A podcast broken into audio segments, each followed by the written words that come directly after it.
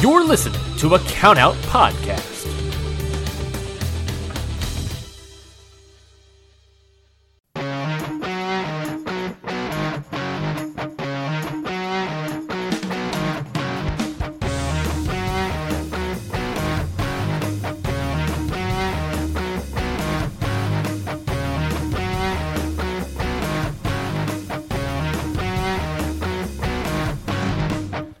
Everybody, and welcome to Ring Post Radio. I am your host, Ryan Knightsey, and with me, as always, is my fellow host from, well, not, I was going to say another coast, but we're on the East Coast, Scotty Edwards. Scotty, welcome to the show again.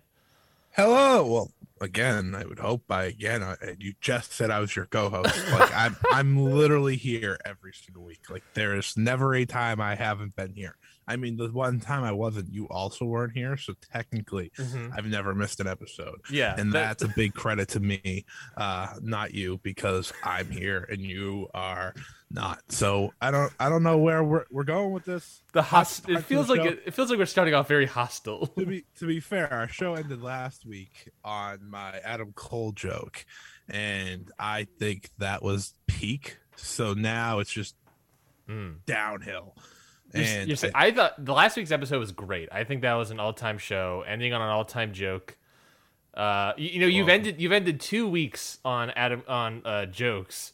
Can you go for? Can you go? Are we gonna continue it? Do you have one primed and ready for the end of the episode? I never have one primed and ready. It just kind of happens. So we'll see. We'll see in about uh, two hours. That's fair. That's fair. Strap in, folks, for uh, another great episode of Ring Post Radio coming to your ear holes. Um, today, we're going to be talking about uh, G1 Climax has officially started. We got a jam packed show, honestly. G1 Climax has uh, started with a lot of news coming out of G1 as well. Uh, plus, we'll just get some of our initial thoughts um, on the tournament so far. Um, AEW had its Grand Slam week, having Dynamite and Rampage both take place out of Queens, New York, out of Arthur Ashe Stadium. And we're going to review those shows. Um, we're also going to preview Extreme Rules. You know, we record this show and it comes out on Sunday. So tonight is going to be WWE's Extreme Rules pay per view. Uh, I believe at the time of recording, um, not a single match on the card is Extreme Rules. Uh, No, one that, there's one. is there one? I, I gotta Yeah. update my card then. They made Roman versus uh, Finn Balor or the, f- Demon. Roman versus the Fiend. Uh, you know, whatever. Oh, What's I, it called? Where am I going with this? I don't. The, Extreme Rules. They yeah. made it Extreme Rules. they just, they just just made that one match. Yeah, I mean, this pay per view, they clearly just don't have another idea for a new pay per view, but they should figure out one because literally no one would be upset if you got rid of it. The not so extreme rules. Yeah, Extreme Rules could easily be called anything else, but that's fine. Today, tonight, it's going to be called Extreme Rules, um, despite having no eye for an eye matches on the card. Um, but we're going to start off the show here today with the finals of the Stardom Five Star Grand Prix. Uh, I think this was a really great tournament. I don't know. I obviously I'm a new Stardom watcher, so I don't know where it, it scales in the um, hierarchy of uh, five star Grand Prix.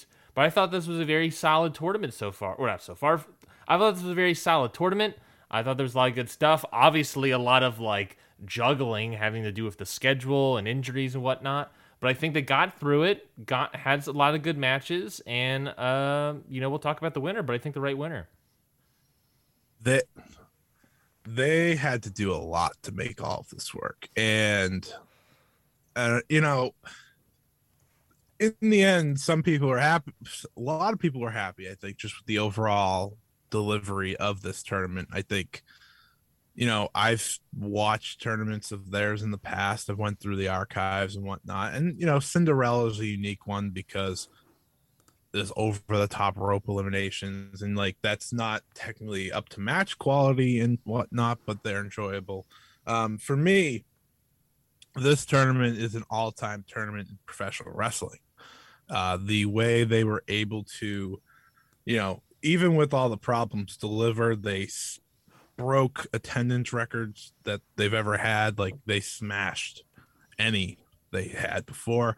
Um, of course, the final ended up beating a G1 and the Dragon Gate show, which I think was the actual like one of their big shows. Yeah, Dragon So- Gate, Dragon Gate, Dangerous Gate, which was headlined by Yamato versus Kota Minoura for the Open the Dream Gate title, and then uh, it also outdrew New Japan Day Three of the climax, which was Shingo versus Zack Sabre Jr.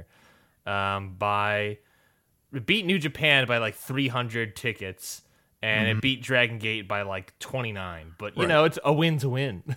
Yeah, well, because those two are the top two promotions in Japan in terms of attendance, popularity, and whatnot. So anytime you can beat them, especially you know Stardom, who I I think a lot of people know by now, they are on the upswing more than ever. They might be, you know, AEW in the United States, of course, is like the talk of the town, but that Stardom is essentially the same in Japan. So it's been interesting to watch both of them but when you when you look at the tournament the quality of matches all the way throughout it's been like a two month run pretty much almost to the date yeah, they delivered the best uh you know overall performance of a tournament and you know they lost julia who i think a lot of people thought was going to win hmm and they made it work. They still made it work perfectly and picked the correct winner in my eyes. And I, you know, I've been on Twitter. I hmm, had many a scuffle yesterday with people, but I always thought that the moment Julia was out, Shuri, who I just spoiled, congratulations everybody. Shuri was the only choice. It I love Momo. She's one of my favorite wrestlers in the world. hmm But if you've watched and paid attention to the story that they are telling with Shuri, this was the only way. And I think she has been one of the best wrestlers in the world this year. And I'm just happy she got her big moment. I agree. I agree. Uh, the finals, of course, uh, for the five star Grand Prix finals, both uh, members getting 12 uh, points in their respective blocks. Shuri and Momo Watanabe, um, they go out. Of course, they wrestled earlier in the show as well. Um, but I think, what was it? Uh, Shuri went to like a, st- uh, a 20 minute 20 minute draw. draw. yeah. With, she went to a 20 minute draw with Takumi Iroha in a, in a match where they just, you know, n- excuse my language, they beat the piss out of each other. And Momo wrestled for three minutes against two children. So like that that was my whole problem with having Momo in the final. And some people like, you know, contested me on this, but it doesn't necessarily make her look the best. But I guess losing to Sherry, who, you know, is a former UFC fighter and, you know, just an overall top star who has shown she can wrestle 43 minutes before, you know, collapsing Yeah. and onto the floor. It, I guess it doesn't look too bad. So I got over it very quickly because the moment and all the announcements they had after, I was like, okay, well, I don't even have a moment to be upset about Momo, but I'm going to celebrate Sherry because uh, they delivered. Yeah, it, they definitely um, were teasing the idea that like Momo could win just because it's like, oh yeah, she only wrestled. She wrestled what the first match of the night um, in a triple threat that lasted five minutes. Shuri wrestled in uh, won two matches previous of the final in a 20 minute draw. So they're definitely like they're stacking the deck to make it look like Shuri won't be able to do it, so that when she eventually won, it makes her you know makes her look even better. And it also not only does it make her look even better, but it makes sense. You know, she went Yeah. to that. She um uh obviously you know her match against Utami, like I mean really both matches against Utami, like they went super long. Um, so she it w- they have a history where it's like, oh yeah, Shuri can last. Shuri's got the endurance to do these things. She can do the marathon that is, the I mean obviously here the tournament here. She can do the sprint. She can do the marathon. Well, the, yeah, the unique aspect here is that making the block finals is still a big step Sure. for yeah. wrestlers and like Momo I people will never remember this but she is 21 years old like there is a lot of time left uh it's because you know at the age of 18 she had the most dominant title reign in stardom history so people you know she's instantly like very far ahead that of uh, what people expect from her but i think shuri was the only person to go with Um, and it just made all the sense in the world. And I'm happy the way they did it because uh, I also felt, you know, Takumi Iroha would be a good choice if they just want to give Tommy a title defense. And of course, oh, they gave her a title defense, but she, there's a chance Utami defends three times before the Shuri match now. Yeah.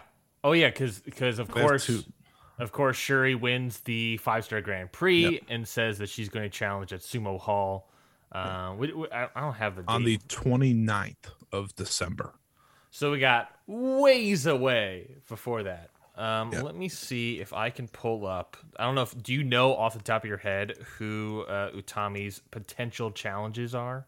Yeah. Uh, so you know, this, is the, this is the trivia time of the of the show. It, it will probably go based off this tournament. That's how you you know make challengers for these wrestlers.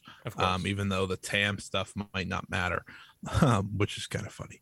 Uh, either way, so Takumi and Utami went to a draw, which is the reason that they will be wrestling on the upcoming Osaka Jo Hall show, which is you know massive deal. Takumi Iroha, a outsider, and I I put that in air quotes because Takumi Iroha's career started in stardom, and people just don't like to acknowledge that. She just, you know, left to work with, you know, the most famous women's wrestler in the, all of Japan, in Chigusa Nagayo, and really the world. Mm-hmm. Um, not a not a crazy idea. Um, so that will, you know, main event there, but it's there's a good chance that Utami defends once against Maika because she lost to Maika on the opening night of the tournament um, there's also a chance she could defend against Konami, who she also lost to. And then if they wanted to get crazy, which it, this is very possible if she loses the title at the Osaka Jo Hall show, they could do Utami versus Tam Nakano again because on the final day, Tam Nakano defeated Utami to win, uh, not well, win, but yes, but eliminate Utami from the tournament. So there are clear options here for Utami as we work our way to that Shuri show. And that's when, you know, I think the biggest question mark arises of does Utami finally drop the belt? Or or which there's no guarantee of that she drops it to Shuri, even though I think she should. Mm-hmm. Or does she wait and does she drop it to Julia? That will be the question then. But I expect some good uh, title matches because that's Tommy's job. that is, and she's done a great job of that. Uh, well, let's talk about the match itself from the finals: uh, Shuri versus Momo Watanabe. Uh, they the two went out there like we said, uh, 18 minutes and 36 seconds with Shuri getting the win over Watanabe. What do you think of the match itself, Scotty? Um, I thought you know, seeing that Shuri had wrestled 20 minutes already, mm-hmm. and seeing that you know Momo was fresh, or because the only she, she had a match, but it was on the pre-show. I thought they just beat the, they just killed each other. Like there wasn't a second to like take in like the atmosphere for these two. They just went right at it. They were hitting kicks on each other's chests like nobody's business um, at the beginning. There was multiple times where I thought they knocked each other out. Like they uh, they hit the. So there was one time when Momo put um, Shuri up for the Tree of Woe, and just decapitated her with a kick to the skull after. Uh, and then there was also another time where Sherry hit like her version of a punt kick. Yeah. Where she just and Momo was like, oh, I was like, she's dead. But the the beauty of what these two did was that they continued their story from earlier this earlier this year, um, which I found interesting. So they wrestled twice in January, uh, once to a draw and then once in a title match with Sherry won. They had a mutual respect there, and they had a mutual respect here because they know how each other work. And I think that just led to what was a fantastic uh, way to cap off the tournament. And in the end of course shuri winning was very cool because you never you never really knew. Like yeah. Shuri made sense but you never really knew because it's it was the freshness deal. It was the fact that momo was fresher and it would make sense this would be a way to you know have shuri lose and no one would bat an eye so i thought the way they played up to the drama was awesome, and it it was just such a great final match between the two ladies.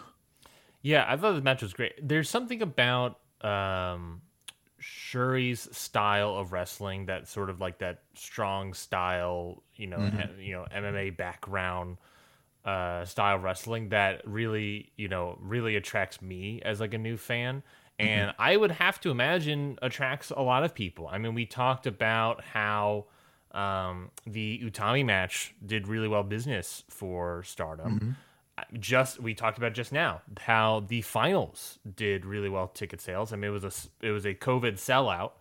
Um, in Still the, impressive in, in, the building, um, and you know, and you know, like you said, you know, coming into the finals, the belief and it's like that's also the thing about like ticket sales is like, oh mm. man, he, who sold the tickets? You know, it's a little bit the finals, a little bit the name of the finals and whatnot.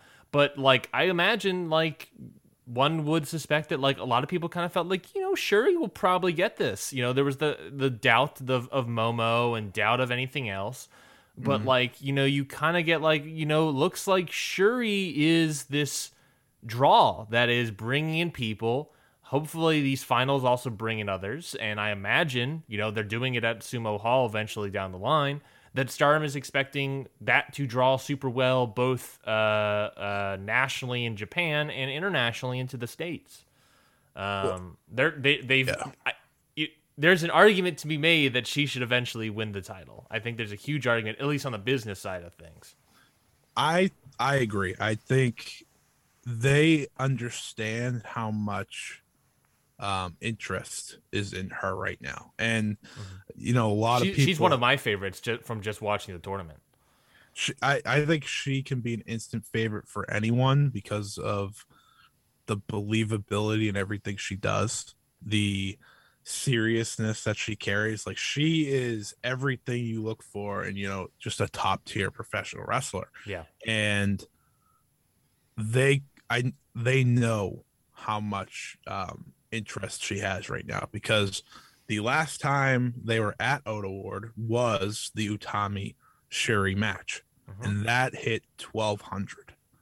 So the possibility of her wrestling in the final definitely carried some weight because going into that, they probably said to themselves, What could she do this time? You know, like that. Yeah. That is the interest there. So when they get to Sumo Hall and presumably it is the rematch the numbers they could do i'm not sure and there's there's i guess rumors that japan might be easing up on restrictions a little bit so you don't the number could be bigger than anyone expects we'll of course see because it's still uh you know three months away but yeah the fact that Shuri has become this massive draw for them um, in a lineup of wrestlers that include, you know, Utami and Tam and Mayu and so on. That is just huge for them. And Julia, who, you know, by all statistics, before of course she got hurt, she was the draw for them. So yeah. it's just huge that she's been able to, you know, come into the promotion and make a place for her as a top star. And doing that in what like a year's time pretty much yeah because she was he she didn't officially sign full time until like the middle of last year because she was still freelancing with other companies yeah. which is very uh, i feel like a lot of people don't know that but and she's 32 but she wrestled 32 of course is very young like i'm not calling that old but in joshi world that in, in wrestling world in general, but especially right. well, Joshi world. yeah, like Joshi world, that's almost considered old, and uh, because a lot of wrestlers, you know, they wrestle till they're like 28 or so, and then they move on, have family, yada yada yada. But Shuri is at the top of her game, and I'm just intrigued to see where she goes. I think they should put the title on her. Where does Momo go from here? Um, obviously, um, you know, she is in her own block. I'm looking up the block names right now, seeing if she can possibly challenge anyone. Um, but you know, where does Momo go from here? You know, Momo is possibly, you know, we believe kind of maybe a re- the replacement for Julia in this block where, you know, and so they build her up a little bit more and get her into this spot and she does really well, but you know, where what where does Momo go from here? Obviously the the the Momo people out there uh want a lot more from Momo, a lot in terms of her booking, but you know, what is you know, where are we going with her? Yeah, well, I I don't want her to get lost in the shuffle like she has been on and off again over the past year. Um, so they have tag league coming up. She'll probably team with Azumi again for that, which they won last year. Um, so that's you know one spot. They can go a lot of different ways with her because she's able to do a lot of different things. Uh, she's not probably going to fight for a title anytime soon. Just they could do her and well, that depends who wins that white belt, but they could do really either one. But I think her goal still is winning the red belt. So for now, you know, tag league and I think there's a lot a big possibility that if Julia whenever Julia wins the title, Momo is the one to take it off of her because that is the story they've been uh, hinting at for a while now. They've never done that singles match. Like that is one of the biggest matches they still have. They did it once in Cinderella, but Yeah. it just doesn't count. Like Julia literally said, "Yeah, that doesn't count." that that tells you all you need to know. So, uh, I think it could be a year of working back to the five star, and I think she could definitely win next year, which would be, uh, you know, big big for her. And Yeah. um, she'll probably get a title match or two in there, whether it be for the Wonder of Stardom or you know, there's ways to just give someone a title match, but. Uh, she's one of their best. They put her in roles where she can flourish, and she has helped a lot of the, I almost said younger wrestlers, the inexperienced wrestlers, get better. You know, she works well with Mina. Uh, Mina is not younger than her, by the way, at all. She's like 11 years older than her or something. Uh, but yeah, I think you know Momo has a great role, and again, she's only 21. She's gonna be fine. Yeah, I only bring that up just because, you know, she is 21, but, you know, you're talking, you know, we have Utami, then we have the Shuri title uh, reign, which, you know, however long that will last, Mhm. then possibly a Julia title reign, and then a Momo title reign after that. You know, we're talking, what, two, three years from now that happening? I think if Sherry gets the title, she doesn't hold it very long. Okay. Because I think Julia becomes champion next year, no matter what. Whenever she comes back. Yeah, yeah, because they might like you know give her a couple months to build back up because this injury seems bad enough that she could be out till December. Yeah. Um, which I think also might be a case of listen, we would like you to you know be fine for the long term, so just get through these whatever nagging injuries. Mhm. Um, but yeah, we'll see. I guess uh, they're doing a lot of good things, and the fact that you know you can. And then there's, you know, the Hazuki aspect of this. Yeah, you know, The predicting. Hazuki, the Hazuki aspect. I mean, I'm just gonna dangle the the Kairi Hojo carrot over everyone's head. Uh-huh. Just, you know, there's a lot of uh, sort of So- things that can happen. so that's the interesting part. You know, this is kind of away from the tournament, but when they announced the uh December 29th show, Mhm. it was notable who they included in that promo because Iroha was in it, Kairi Hojo was in it, um, Yuzuki Aikawa, who is, you know, one of the uh, commentators now, she Mhm. commentates on the pay-per-views. Um, so they included those three specifically. And I was just sitting there, I was like, hmm, you don't just you don't just toss just- people in there. But Yeah. It was it was Takumi that gave it away to me It- yeah, because they're e- it's either that or they're pulling the old Slammiversary Impact issue where it's like, hey, we're gonna put Okada in there, we're gonna put Naito in there, and then well, because you put Takumi in there, which is fine, but you show her old stardom footage, and I'm like, hmm, that's interesting. Uh there is nowhere else for Kairi Hojo to go, by the way. She is, you know, being wasted away on a contract in WWE still, I think, maybe. We don't really know. who the hell knows what's I happening? with her. haven't been able to ask her anytime uh anytime recently, Mhm. but and you got her on Yeah. speed dial, if I'm not mistaken. You got her on speed Oh, dial. Yeah, yeah, yeah. I yeah, more tight. Uh, but uh, we're getting Tam versus Mayu, so that's all that matters. Yeah, no, I'm excited. I'm definitely excited about all this stuff coming up. Um, do you want to go over like each individual, uh, sort of like that grading system we did before, or do you want to move on to yeah, the G1 we'll do, a, we'll do a complete, uh, you know, complete tournament grade to finish this out. Copy that. Okay, well then let's go over into Momo. I'm going to say it Momo's block since she's the winner. Uh, Momo. It is her block. Yeah. What, Uh, what do you think? Momo- Momo of 12 points, of course. I wanted that match with Julia so bad. That was like the match I was most excited for. Uh, How you do know, how would you grade her five star performance? I'm going to go with, you know, she was on top of her game the whole time. I'll go with A minus. You know, I think she had a great, you know, performance. She had some good matches with some of the lower talent. And when I say lower talent, I mean the talent you're not expected to, you know, necessarily have. Yeah. Match of the year, match of the night matches with. And I think her, you know, her and Jamaica, for example, which that's not a shot at Jamaica. I think though I think Jamaica is actually very good.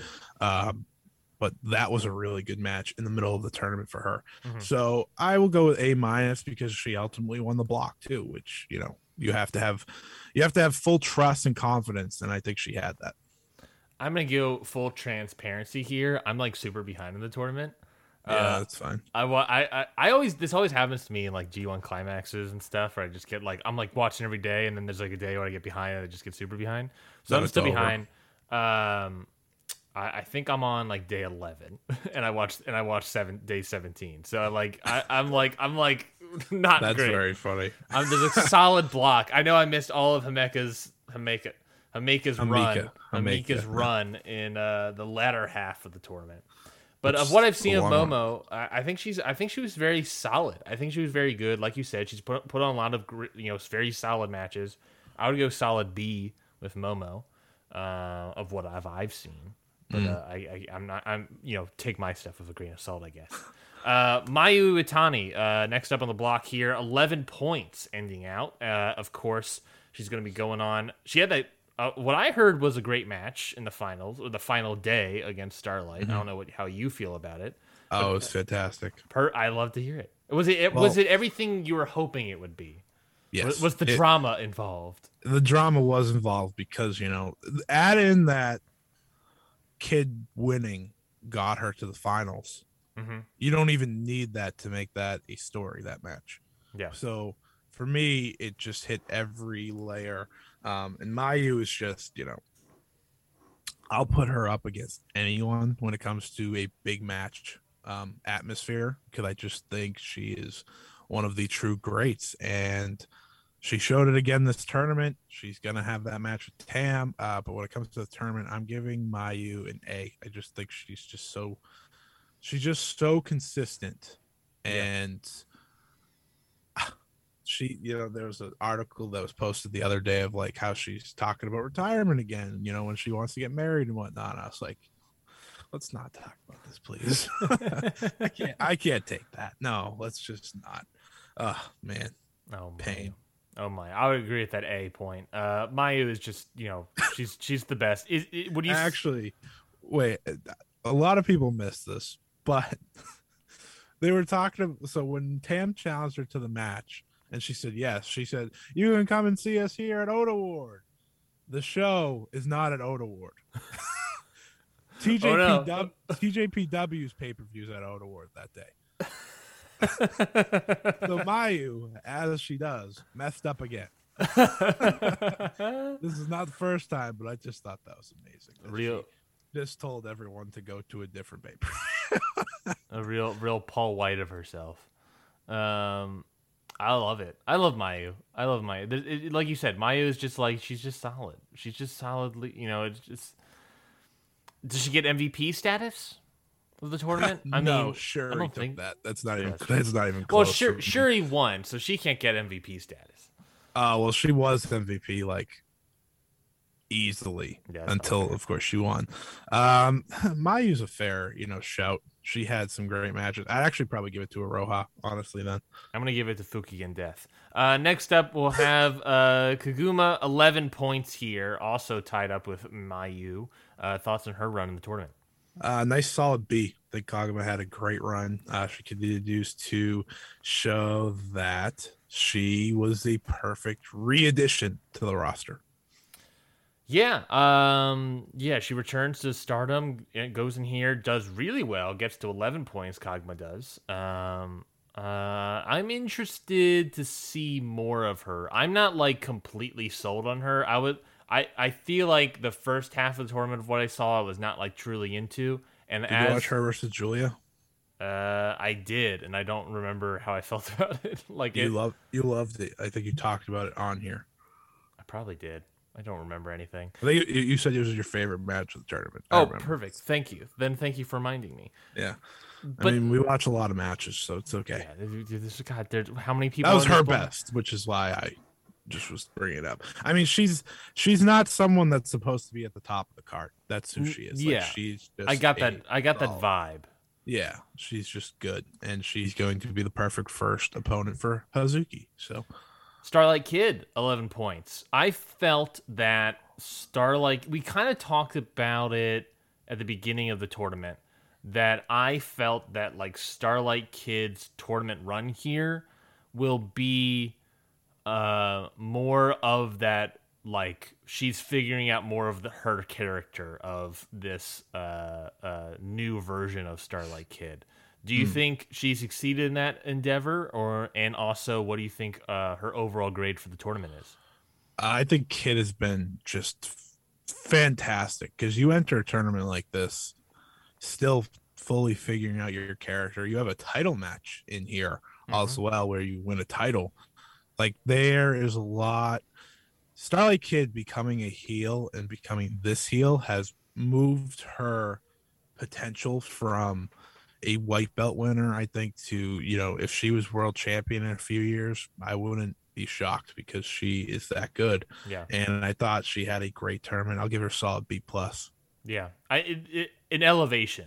An elevation. I mean, she also won a title, so definitely an elevation. Well, but, yeah, Uh, yeah, that helps. Winning a title helps. definitely yeah a b plus i can agree with what i've seen as well i think you know it, it, it's not it's one of the things that she was going more so the character Starlight Kid is also just a great wrestler but i felt that she was getting more comfortable with her herself as the tournament go- went along Yeah, it's really unique because you know she has a mask and she's trying to figure out a heel character, so that's automatically a little harder. But she's getting really good at it now.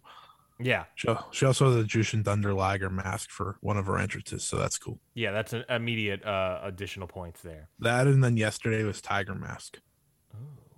Ooh. Was Uh, like, oh, this legend. oh yeah baby um 10 points himeka hamika uh 10, She had She- a I- fantastic showing. Yes, I saw that you were tweeting out that in the uh, beginning of the tournament we had Maika doing the run of the century, and then at the latter half of the tournament it was um, Himeka here.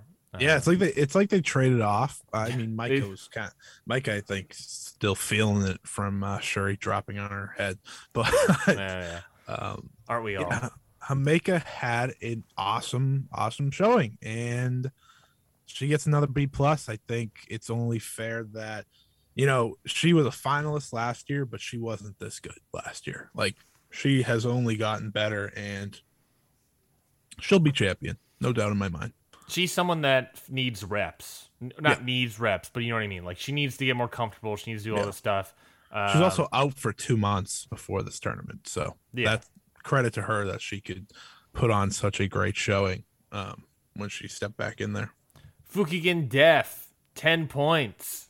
Who could have guessed it from the beginning of this tournament? I mean, granted, of course, she got a. Uh, I mean, She wasn't even supposed to be in it. Which, like, I think they literally just gave her Natsuko Satora's points. Like, I think that's all they did. that would make sense. That would make they gave her her points. points, you know, that they makes not sense. give her, you know, the same type of matches, which is whatever. Uh, She she's like I'm the opener on every card, and she ends up winning ten points. I mean, I'll give her a, uh, a C because like her matches weren't great, but uh, you know, the actual wrestler that Fukigen Death is underneath the clown paint is very good. So Mhm. I'll give her a C. Like she did, she did what she had to do as the opener for most shows. I, I I'm gonna give her a B minus. I think she did a very good job. I you know like you said, it's not like the she's going for that sort of like Yano comedy stuff and Yeah. and but also heel weird stuff. So like I really enjoyed it. I really what was it the I believe it was the Natsupoi match uh, I talked about recently where with uh, Fukigen Death. I really enjoyed. There's something about Fukigen that I don't know what it is, man, but I just kind He's of very easy to enjoy. it's very because I think it's partly because the matches are no more than five minutes long. yeah. So it's yeah. like, oh yeah, cool, pop in. It's like a little candy. you know how she does the cigarette thing? Yeah. Yeah, Koguma ate it because she's because like the Koguma's whole thing is she's a bear, Yeah. and so she took the cigarette and put it in her mouth, and started choking. That was pretty fun. That's hilarious. That's hilarious. Yeah, my favorite still when Julia took one out as well and started smoking with her. I thought that was funny. Or when she started smoking it around a child. That was also um yeah, fucking in death. By the way, if you don't watch Stardom, none of these are real cigarettes. I just need to put that out. Wait, there. what? They aren't? Well, if you never seen it, and I'm talking about, you know, Fukigen Death smoking a cigarette in the middle of a match, then people will be very confused. I guess it's fair because if you're like in the American Independence, you see Grim Reaper actually smoking weed in the middle of a ring. So See? it's not impossible. Uh, Julia, you know, there's not much more to say about Julia. Obviously, she gets into the tour- injured during the tournament. She still got six points, I guess, but uh, you know, what Very can you say about that? Very sad. Uh, Mina Shirakawa, uh, solid start, and then just kind of just you know did the rest of her Well, yeah, she lost a lot, but Yeah. she got better. Like she had like actual well matches that I didn't want to rip my eyes out at, which is great because I wasn't a big fan of hers going into it, but uh, she made me believe that hey, you know, she can be good, and she had a lot of good matches with you know the top talent Mhm. in Stardom. Uh, she gets a nice B. Ooh, that's a lot higher than I thought you were gonna go with. Yeah. I mean, uh, I was shocked by how much she's improved, and uh, she clearly has a very good role where she is now, as you know, the Cosmic Angels number three. Yes. Yes. Uh, I feel like just the like the I'll do B minus. Actually, B B was a little high. I can't be. I can't be that nuts. Okay. Uh, I feel like these sort of tournaments are like the you know we talked about with you know Starlight Kid with Himeka. We we talked about this with other people, but it's just like having these round robin tournaments are so good for so many of these wrestlers every single year to figure out characters, figure out more wrestling stuff. Excuse me. Oh, he's I- gone. I coughed. I'm goes. dying. Um, I should put. Probably should have made that joke nowadays. Um, uh, uh, but I feel like it's, you know, it like you said, it's one of those tournaments that like having a bunch of singles matches for pre- with you know with nine other people. Uh, on a consistent basis, you're going to learn a lot from those sort of things. You know, you're not going to learn as much.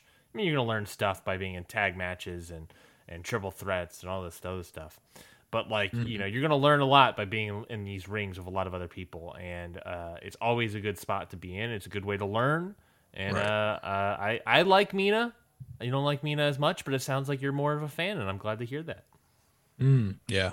Whoa. All right. Let's just finish this block. Let's just, is it just Saki left? yeah it's Saki left four points Uh, yeah. C. I guess C minus. I don't know. very simple and I- easy She she's she's a good spoiler. That's that's what she's there for. Uh, Mhm. So Mhm. yeah, there you go.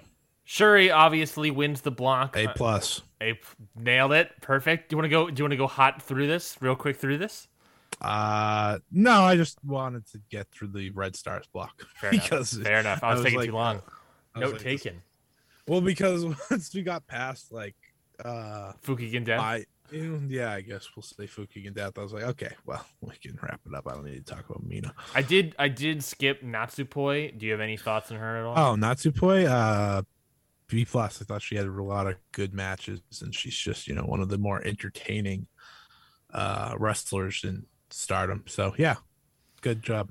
Saya Kamitani uh, in uh, the other block, eleven points here. Uh, thoughts on Saya? B plus. I think Saya is getting really, really good, really, really fast, and she is what Io Shirai was at one time. No, Ooh. let me, let me rephrase. In terms of she can do a lot of things that the rest of the roster can't, and she's she's taking that advantage with that. Mhm. Uh, Io Shirai, of course, did that, and the so the whole I had this conversation. Um, Io Shirai, you know, she is probably going to leave WWE soon enough, Yeah. but I, I would suspect. Her going back to stardom within the next eight months, I think would seriously, seriously be bad for Saya. So Mm. It would be a, it would be a good dream match, it would, but but then it's like yeah, it's like what do we do after that? she would just take over for Saya, and you know she sends Saya down the card as she's you know elevating up the card. So I would personally you know wait on the whole Io thing, and I don't even know when her contract's up, so I could just be. I'm guessing it's up around March or April because I remember last year when they were talking about how her contract was up and she might not sign. Feel like she probably signed like a two year deal with NXT, which is what a lot of people did. So that's just me. Uh, but Saya, great stuff. B plus. Um, Takumi Iroha, big favorite for Scotty over here. Eleven points, also the top of the block. Uh, she's eventually going to challenge Utami. Um, and you know, you know, a lot of a lot of announcements with uh, Marvelous and Stardom. That relationship is Yeah. growing even better. Yeah, we're having a Stardom versus Marvelous match on that pay per view too, so that's cool.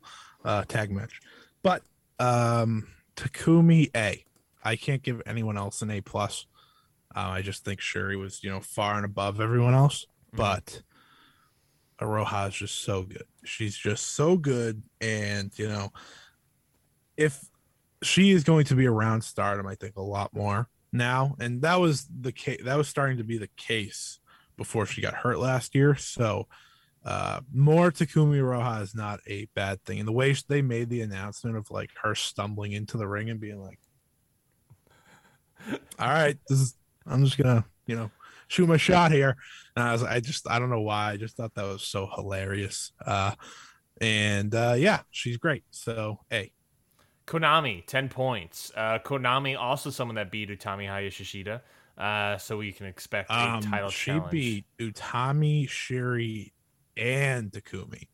Bi- I, I would argue huge elevation for Konami. Was not expecting it in this Well, tournament, uh, but not. I would say needed. I would say much needed. Yeah, yeah. Konami's such a weird wrestler to talk about because she's been in the Cinderella finals and five star finals in the past, Yeah. but like so much has changed since then. Uh, but these were definitely big elevation matches. Uh, she finished at, near the top of the block. Uh, Konami had a very good showing on the second half. So I'm going to go with B because I didn't really enjoy her first half. I thought she could have had a better match with the likes of Tam and Saya. Uh, but the second half really delivered for her. And, you know, Yeah. big wins are always cool. It feels like after the Julia injury, they just like kept patting Konami on the back and was like, "Go, go out there, do it." yeah. Yeah. I mean, it's not, Konami's so good. Like, I, people forget this because of the Oedo Tai stuff. Yeah. But she is very, very good. So I was happy to see her get some love in this tournament.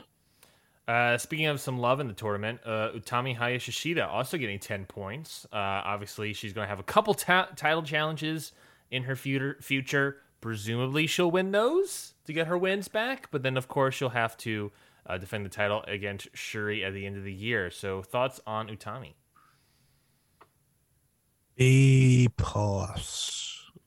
Uh, Utami is a ve- is always such a interesting wrestler to me because on her best day, I put her against anyone, Yeah. literally anyone on this planet right now. On her worst day, her worst day is not always the best day, to say the least. Uh, you know, like when you look at someone's worst day, like say Shuri or Momo, they're consi- or Mayu, you could say Mayu. Sure. They have a floor that is still very high. Utami is still figuring out how to wrestle to wrestle wrestle with wrestlers that are below her. Yeah. Which is not me taking a shot at her, but she get she gives them too much in some ways. Like she should be a dominant champion. And the perfect way to explain this, which was her Unagi match in this tournament, which I did not enjoy, she needs to, you know, do what everyone else does with Unagi and dominate and show why she is the world champion. But when it comes to the big matches, she delivers every time. Her match with Shuri was very good. Her match with Takumi was great. Her match with Tam on the last day was great. So Utami gets a B plus for me, uh, but she has world title matches coming up, which means she can try and catch up to a few wrestlers that I have ahead of her in the wrestler of the year rankings. She's not touching Shuri, Shuri, but she can try.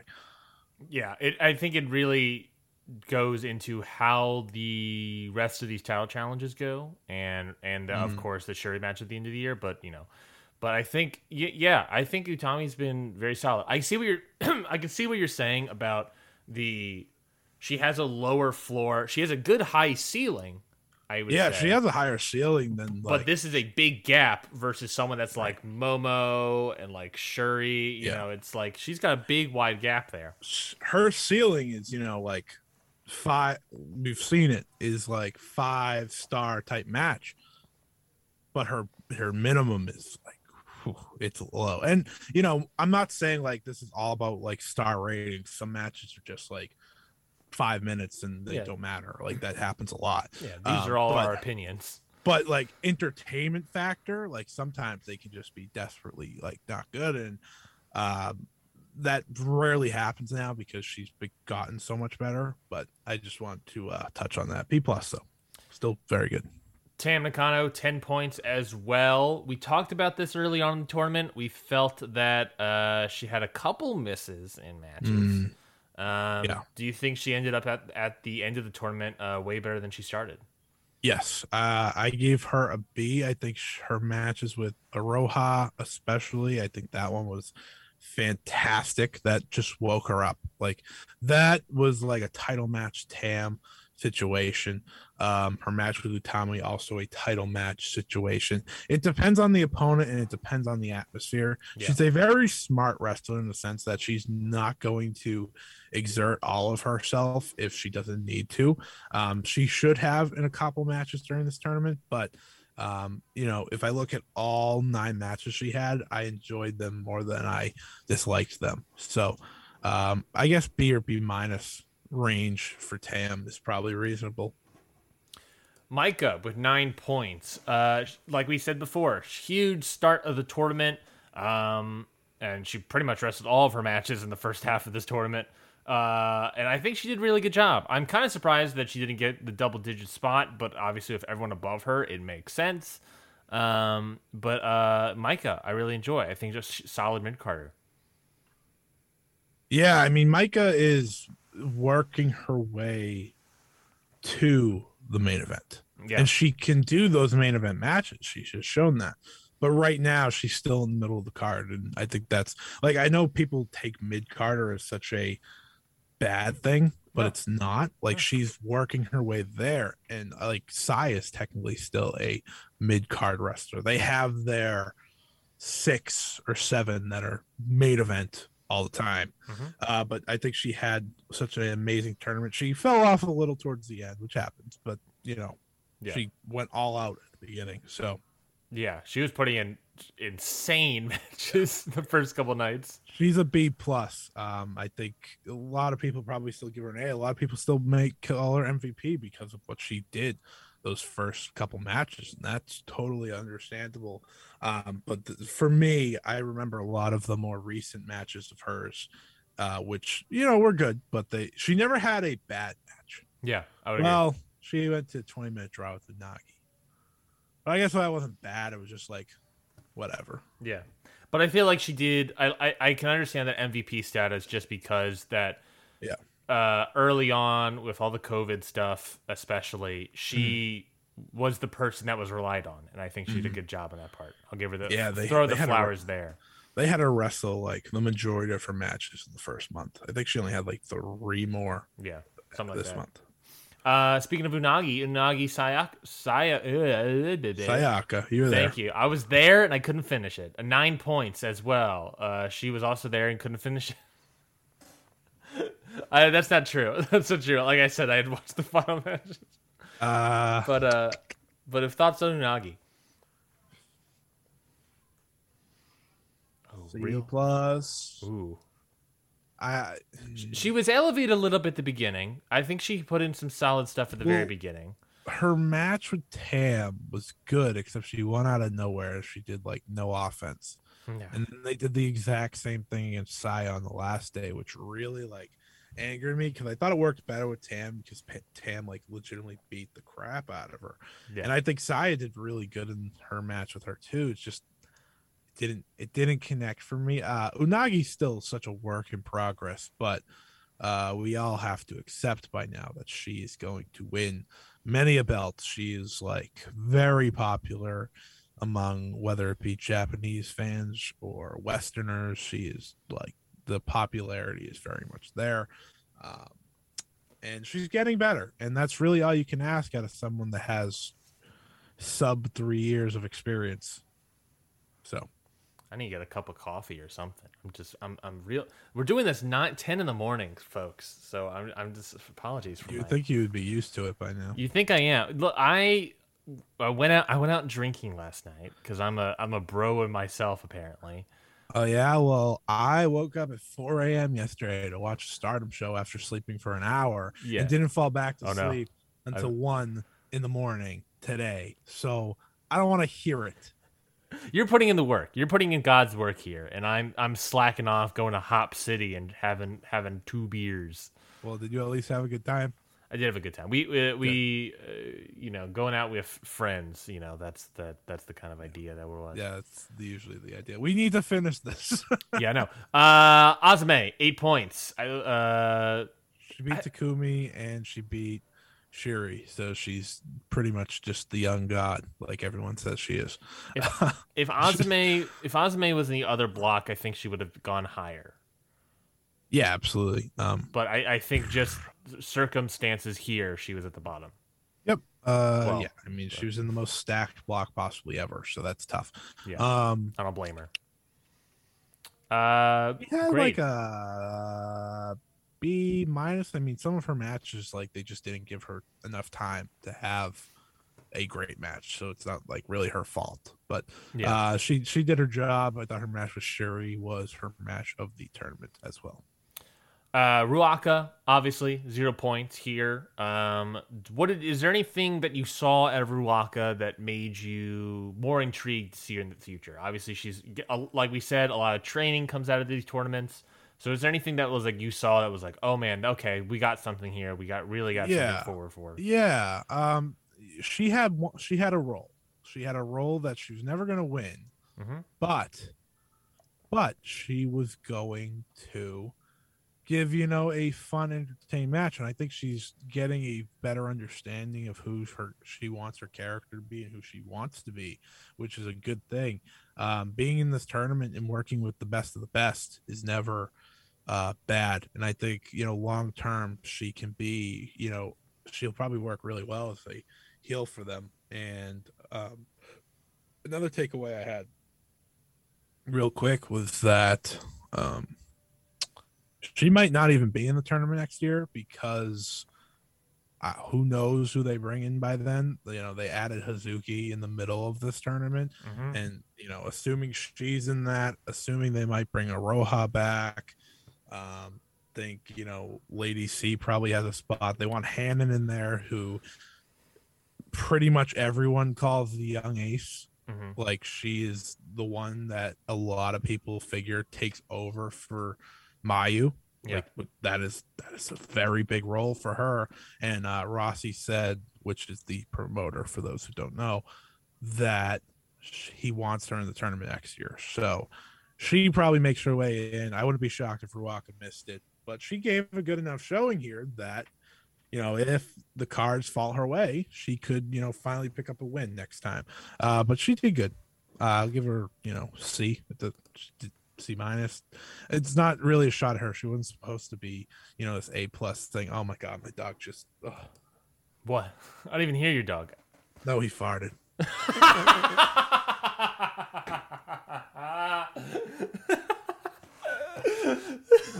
You don't hear. You don't hear him. He's very quiet. Oh god. we end the tournament with your dog farting. A- A plus tournament, by the way. And how would you grade that dog fart?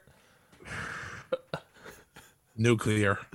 So for a fart, an A plus fart, you know? Yeah, you know what? You could just take the reins. I, I have to recover. what a moment. What a moment. Oh my god, his nose his nose is covered, his head is down, he's focusing. He's trying to trying to breathe normal breaths. Oh my god. And yeah, if you want more uh stardom talk from Scotty, more opinions, uh, of course, you can uh, go to the Five Star Joshi podcast on Fight Game Media. Uh, let's roll on into the next topic here, which is just real quickly some opening thoughts for the G1 Climax. We're not going to do like the grading system of what we've seen so far, but I'm just going to sort of ask, you know, talk about some of the news, of course, uh, Scotty, and then just sort of vague ideas about uh, Block A and B. Uh, but of course, the big news came out of the tournament is uh, after wrestling one match and losing, uh, and apparently that match did a number on him. Uh, Tetsuya Naito uh, pulls out of the tournament, the entire tournament, uh, with an injury um, to his knee.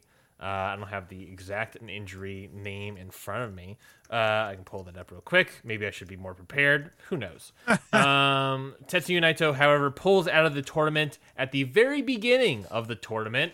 Uh, so that's you know never good. Uh, suffered an injury to his left knee, is what's reported here. Uh, it, it- damage was incurred to his left meniscus and MCL.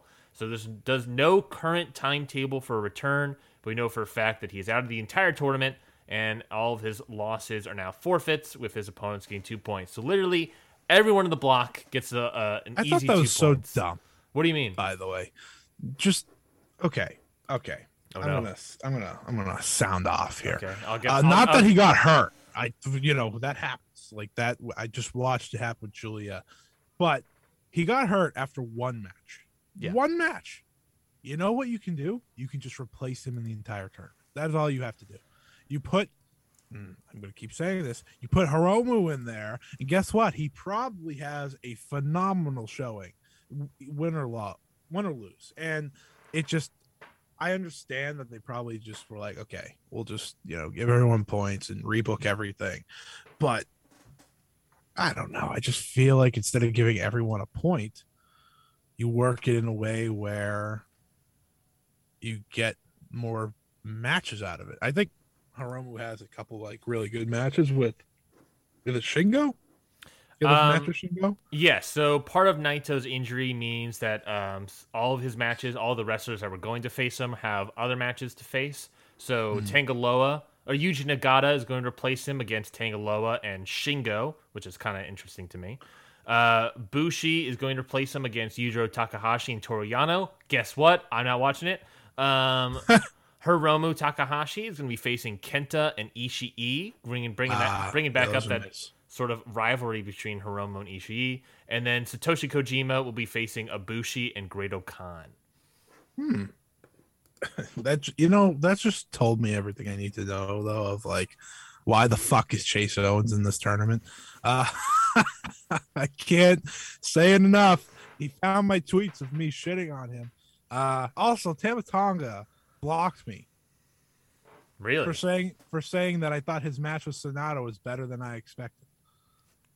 I was like, what? So I had to look at like how many times have I tweeted about Tama Tonga? Three times Uh huh. and two of them were like just something that he said and i didn't it was like oh that's funny or whatever. And it had to be the Sanada tweet because that's the only recent one i had. Actually no you know what it probably was? I said i'm there's no chance i'm watching Tama Tonga versus chase owens. That's probably what it was.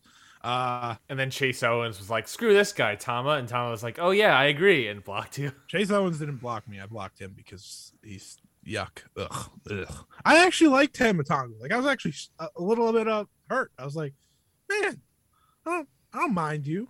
You're cool, but yeah. whatever. I don't care enough.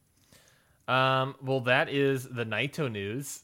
oh yeah, Naito. Oh, that sucks. By the way, like if we're gonna talk about Naito real quick, that sucks because, I mean, you know, pound for pound, Naito is still one of the absolute best, and losing all those G1 matches that he was gonna have just sucks because we were supposed to have Shingo and Naito today, and we didn't get it, and now we're sad. And, and, not just that, but a lot of people had Naito pegged to be a winner of the entire. I tournament. did. Now I know who's winning, and I'm okay with it because he's back, baby. But we'll get to that in a second. Um, well, let's talk about it vaguely. Uh, a block here. Uh, Yujiro Takahashi. Kota. Uh, let me go up to the actual leaderboard. Uh, Huge. This, this is uh by day four results. I know there there was a G1 night uh literally this morning for us, but I didn't get a chance to watch it, so I'm not gonna up, update that on that sense. But the leaderboard as of day four is Zack Sabre Jr., Great-O-Khan, Shingo Takagi, Yujiro Takahashi, Big Juice, uh, Kota Ibushi, Toru Yano, Kenta, Tomohiro Ishii, Tanga Loa, and of course Tetsu Naito at the bottom. Thoughts on any of those individuals? Uh, Big Juice all the way, baby.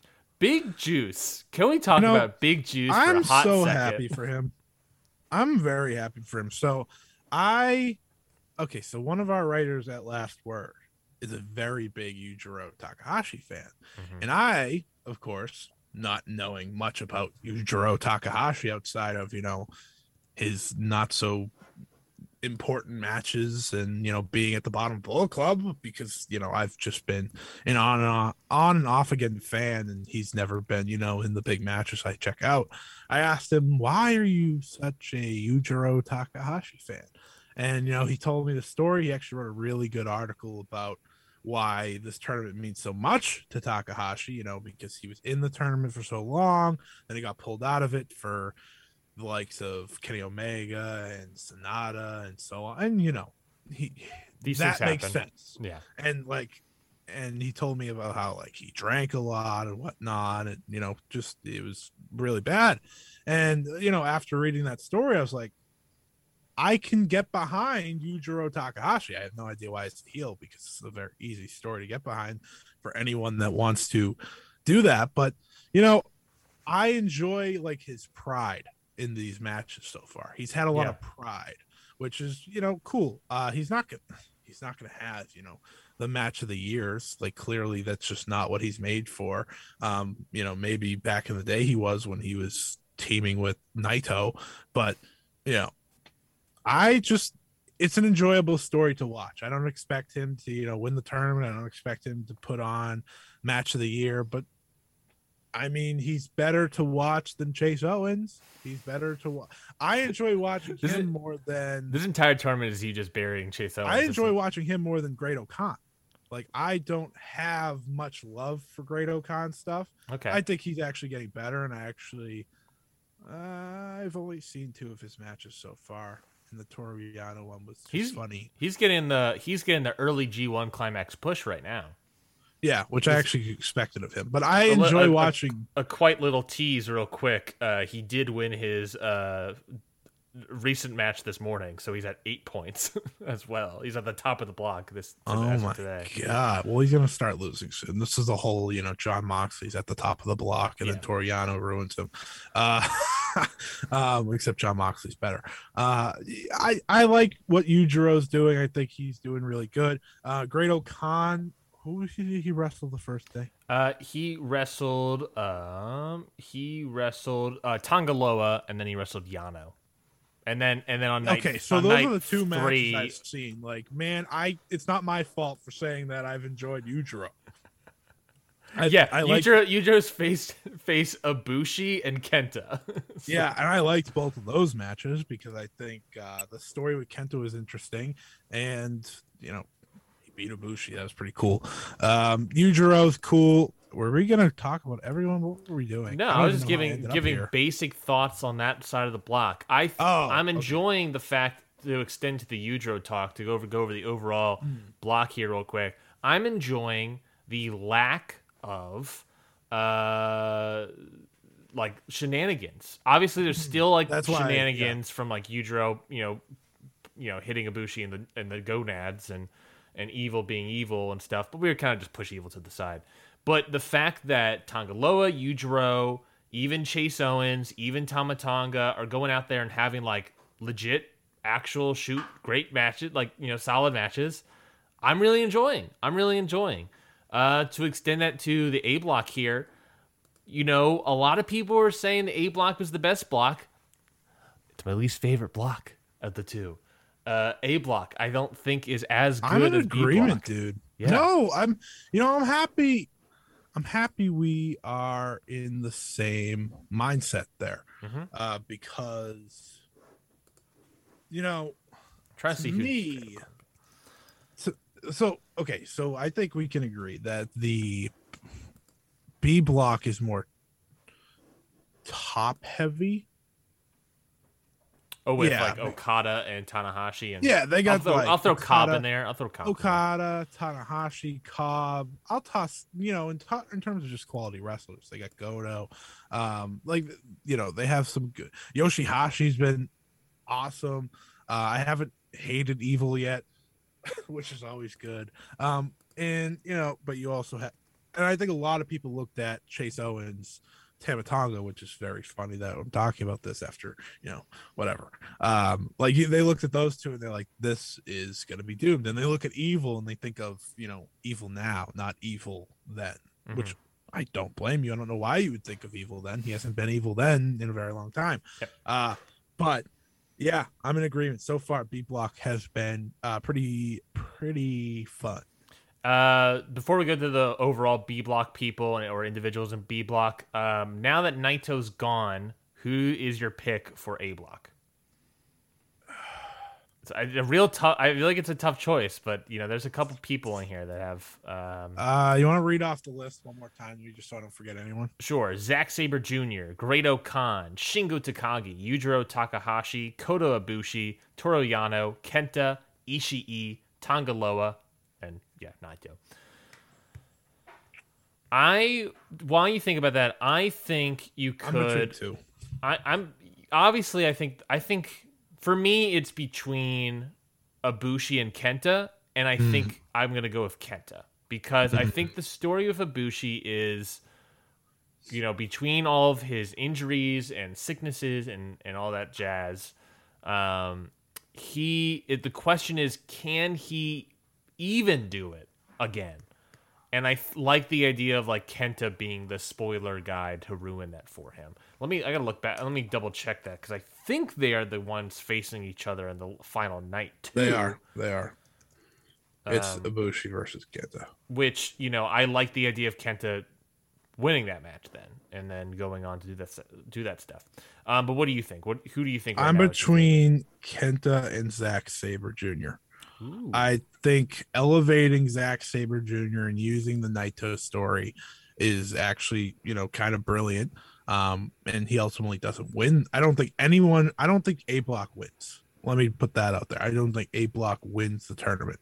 Um, I think Ibushi would be lazy, if that makes sense. Um, I can agree to that. I can because honestly you know agree to that. would be four years in a row of the finals and of course you have the story of oh my god does he win the third year in a row but at the same time you know give some more shine i like Kent a lot i think uh, he's still very good and i think um, he deserves this kind of spot um, he would be my preference but Zack Sabre Jr., I feel like a lot of people have been waiting for him to get that, you know, next level, that next step. He's had some great matches already. And again, that Naito story works into it very well. And just reminder of that final not night for A block. You know, looking at the opening of the tournament and looking at the final night is very intriguing. We have, in no particular order, Ishii versus Yano, Shingo versus Yujiro, Sabre versus Tanga Loa, and Kenta versus Ibushi. Man, you know, looking at that, it's like, man, I feel like I know which match is gonna matter the most. Oh, did you just tell me the two uh, scrubs are fighting Yano and uh, Ishii? Is that what's happening? How two dare scrubs. you? How two dare you? Scrubs sir. wrestling.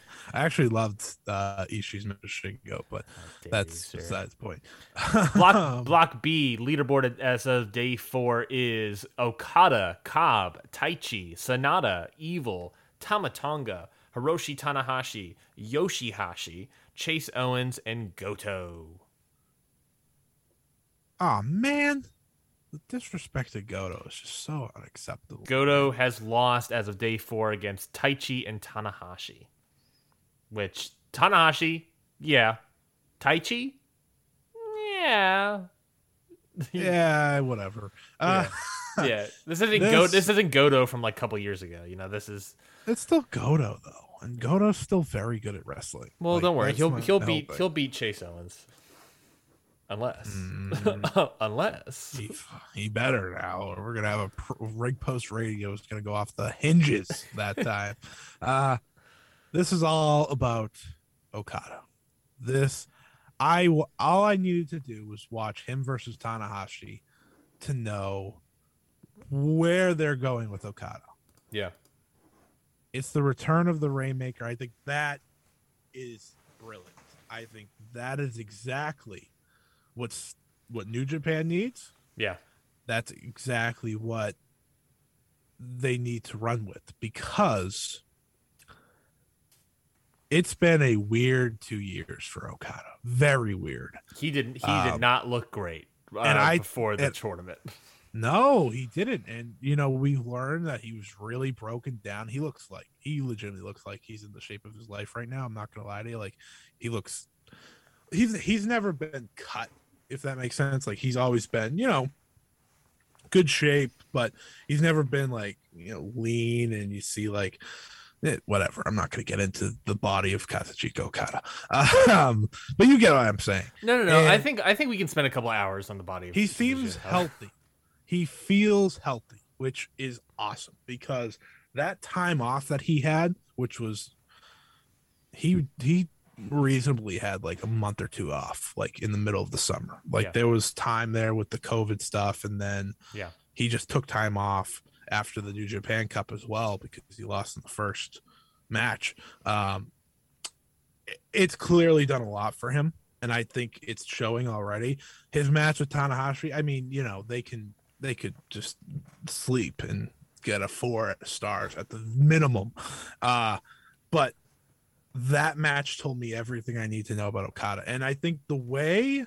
So I really liked how Kevin Kelly and Charles Charlton. Chris Charlton. Yeah, I know. Okay, I, I didn't want to say Charleston. I, I, Ah, Charlton. Charleston races and slots. Yes. Jesus. Okay. um, they during that match, they were really like hitting on every point of getting the Okada story over for me. Yeah. Uh, you know, going into is the return of the Rainmaker what brings Okada back to the top level? And it, the answer, of course, is yes. It is what brings him back to the top level. Um, I thought his first match with Tanahashi was tremendous. Of course, it was second best match of the tournament so far for me. Um, after Shingo and the Scrub, uh, I got, I just gotta run with it now. Um, The disrespect. The disrespect. Uh, I'll never forget the promo that Jay White gave him at that LA show where he's like, Listen, I don't care how many forearms you can take to your stupid neck. I win titles, you suck. Like that was the best because it's true. Uh anyways, I miss Jay White. Um Me too. I, ve- I very much miss Jay White, man. What a shame. Uh I I really of B block. I really am enjoying. You know, going off of what I said. yeah, yeah, you take it over. uh, Okada. yeah. Yeah. Okada's doing great. Okada is looking the best he has in years. This is his tournament. His tournament to lose, honestly, because you know we'll see what happens in A block. Um, we'll see if Jeff Cobb plays a spoiler on the final night. But I think Okada might. Okada could win every match. I don't. I don't think they'll ever do it. But like Okada could win every match. Honestly, uh, I you would know, do that he- one time. he beat Tanahashi. He beat Evil.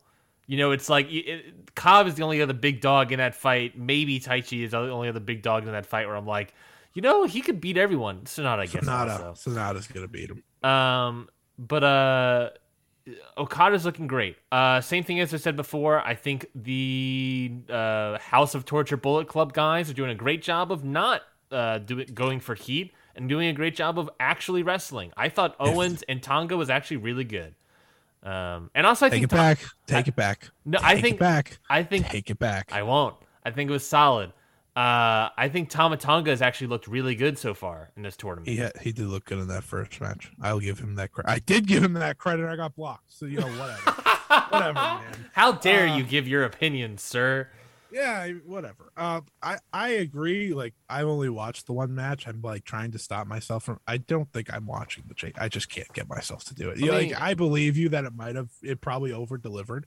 Let, me, let me look up what my star rating was for it, and let me see if that convinces you at all. If it's anything below like three and a half, it's not going to convince me. Which That's it fair. should be, no That's- matter what. That's fair. That's fair. Um, are we still picking Okada to win this side of block? Yes, absolutely. I think you know, we talked about going into the tournament how they need to work on stability. I think that's what New Japan needs more than anything. There's nobody that gives the promotion more stability than a return of Okada, return of his best form. And uh, you know, this is the best Okada's looked. You know, just two what I think the Cobb match you can go back to actually where he looked really good. Mhm. Um, the second one, well, the first one was good too. So I guess the first one. I stop laughing. I'm trying to finish my point. Oh no, Uh, I, I got I got my star rating out. Okay, one second.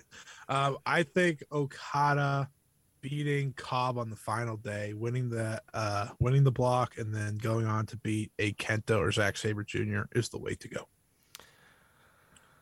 I rated Tama Tonga versus Chase Owens three and a half stars, Oh my god, that is so high. and and I also rated it the best of the night.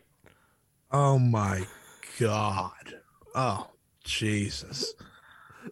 You know this uh, Because I was also I was super light on Okada versus Evil. That was part. this of it. might be very very sus on your part. It could. I, it might put the whole podcast in question. it might put the podcast in question. It might put your integrity in question. Actually, that you ranked anything between those two higher than an entire night of matches. So I don't know, man. That's mm, I think we got to move off from the G1 climax before uh, I get outed as a fake Yeah, fake Okada- wrestling go Okada. podcaster. go Okada. Yay. Uh, yeah, I can't wait. Uh, well, let us go into AEW Grand Slam week. Um, last week was freaking Mark. last week was AEW Grand Slam. Uh, Dynamite and Rampage, both in Arthur Ashe Stadium. Uh, and we'll let's talk about those matches here, Scotty. Um, what would you like to start off first, Diamond or Rampage? You freaking Mark. Uh, not you. Uh, w- well, let's start off with Dynamite because I think Rampage was a better complete show, but I just want to talk about the first match, anyways. Well, I'm going to start off with the main event, which is You mother fudger. That's fine. we'll start with the main event AEW Women's World Title match Dr. Britt Baker versus Ruby Soho, with Britt Baker retaining her title in 13 minutes and 20 seconds. You said you were gonna start. Fair enough. I thought this match was good. Uh, I wasn't. It wasn't as. Oh Oh what?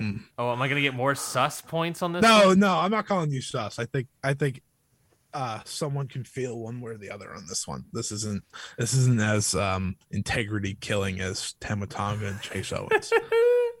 I think this match was good. It just wasn't as good as I thought it would be, and I don't know what it was entirely. I, I think Probably Britt Baker. I, honestly, yes, and because we, talked about Britt Baker before, in the same vein, where it's Britt Baker is someone that needs to be against someone that can elevate her, um, to a sense, and so like part of it is like I uh, part of the blame I feel is on Britt Baker, but I, I don't know. I don't know if their you know chemistry was fully there between Soho and Baker. I think maybe they just need a couple more matches to get that to there. I because I think they can both deliver a solid great match. It's just for me, this one kind of missed the mark. You know, Grant I said, said still said it was good. I still think it's a good match, but it just it was um, I was light. I was light on this match. It, I I didn't I didn't enjoy it. I, there were parts of the match that I enjoyed, but I think you were on the head there of they were missing something. And I think it's unfair for me to put all the blame on Britt Baker. I think, you know, it goes both ways. It, Yeah. That's how a wrestling match works. Um, it just, it didn't, it was a very big spot. So I think automatically, you know, you, you expect them to give you more. Yeah, And they, being in the main event, so far away from the opening match, I thought they had a chance to, you know, give people a good match and people would forget about that one for the time being to take this in. And I just think it it just wasn't it. I think they should run it back eventually because I think Yeah. they have the ability to do that and I think they will have a better match that time around. Britt Baker's just such a weird wrestler to judge because first of all, she's over like Rover. Like she- it, it's like Adam Cole, everyone else, and Britt Baker is like right above everyone else. Like she is so over, it's ridiculous. Yeah. And that's like kind of a joke. I just wanted to include Adam Cole because that's my new running joke of he's over more than like everyone in the world for some reason. Mhm. Um, and I love Adam Cole. Uh, but I just her title reign to me is such a waste until they do that Thunder Rosa match. And I know that's the match where she probably loses the title, but how are you supposed to make anything make sense to me except for the Ruby match? They made that make sense. And but her first two defenses, I I don't get it. I don't understand how Kris Statlander and Nyla Rose just all of a sudden hopped over Thunder Rosa, who's Well, been I, I'm sorry, you're forgetting the Great Red Velvet. Oh, that match was bad. Uh, that match was bad. The match with Nyla Rose was bad. The match with Kris Statlander was good. I'll give her that. I'll give her that. That was I actually enjoyed that. Yeah, I just. I, I feel like Britt Baker's run is snake bitten because they don't know what they want to do with her, which is do they want her to be heel? Do they want her to be face? I think they want her to be stone cold, but I don't think she's she's there. she's not even. Becky Lynch. Yeah, I don't think she's I don't think she's that because I don't know. There's not I, like I feel like I'm being hard on Brit, but it is just like it it, it doesn't feel like the anti-hero. It feels like we don't know if we should want her to be the heel or the face. Mm-hmm. No, that's a good. I think that's a great point. I think that's actually probably why she suffers a lot, which makes her match suffer Yeah. as well because she wrestles those as heel, but people want to cheer her, and that hurt. I think that hurt the match actually a lot. Thank you for bringing that up because Ruby was like not getting cheered. Yeah. she's supposed to be getting cheered. Um, the only person that gets cheered over Britt Baker, probably Thunder Rosa Yeah, I Oh. would agree. it it's just a matter for me with this title reign of can we just get there already because it I did not really like this match at all. Um, I'm sure they have a good one in them. I do. I I do because I think the Britt Baker effect is she needs someone to be better than her to Yeah. have a good match. And because she's not a ring general by any means, she's not uh she's not even on the level of like I'm not gonna never mind. Just never mind. Well, I'll I'll bring this up is that uh, the obvious I don't want to say fear, but the concern I have is that we are also, if not on the road to Thunder Rosa, but could be on the road to a Jade Cargill match between Britt, Oh god. which I don't think that's gonna be good. I mean, Jade Oh, Cargill, God. Jade Cargill needs more work, and I'm not sure if she she look she has everything, but she does not have the wrestling skill yet. After seeing that Leyla Hirsch match, so I have concerns. But then we also have to Leyla tie in the carried her. Which is a weird spot to put Hirsch in because Hirsch is good, but Hirsch is not like, you know, she's not like the Serena Deeb level of like she's good No, and can teach legit- someone and can lead the match. The thing with Leyla Hirsch is she's legitimately one of their best women's wrestlers signed. Mhm.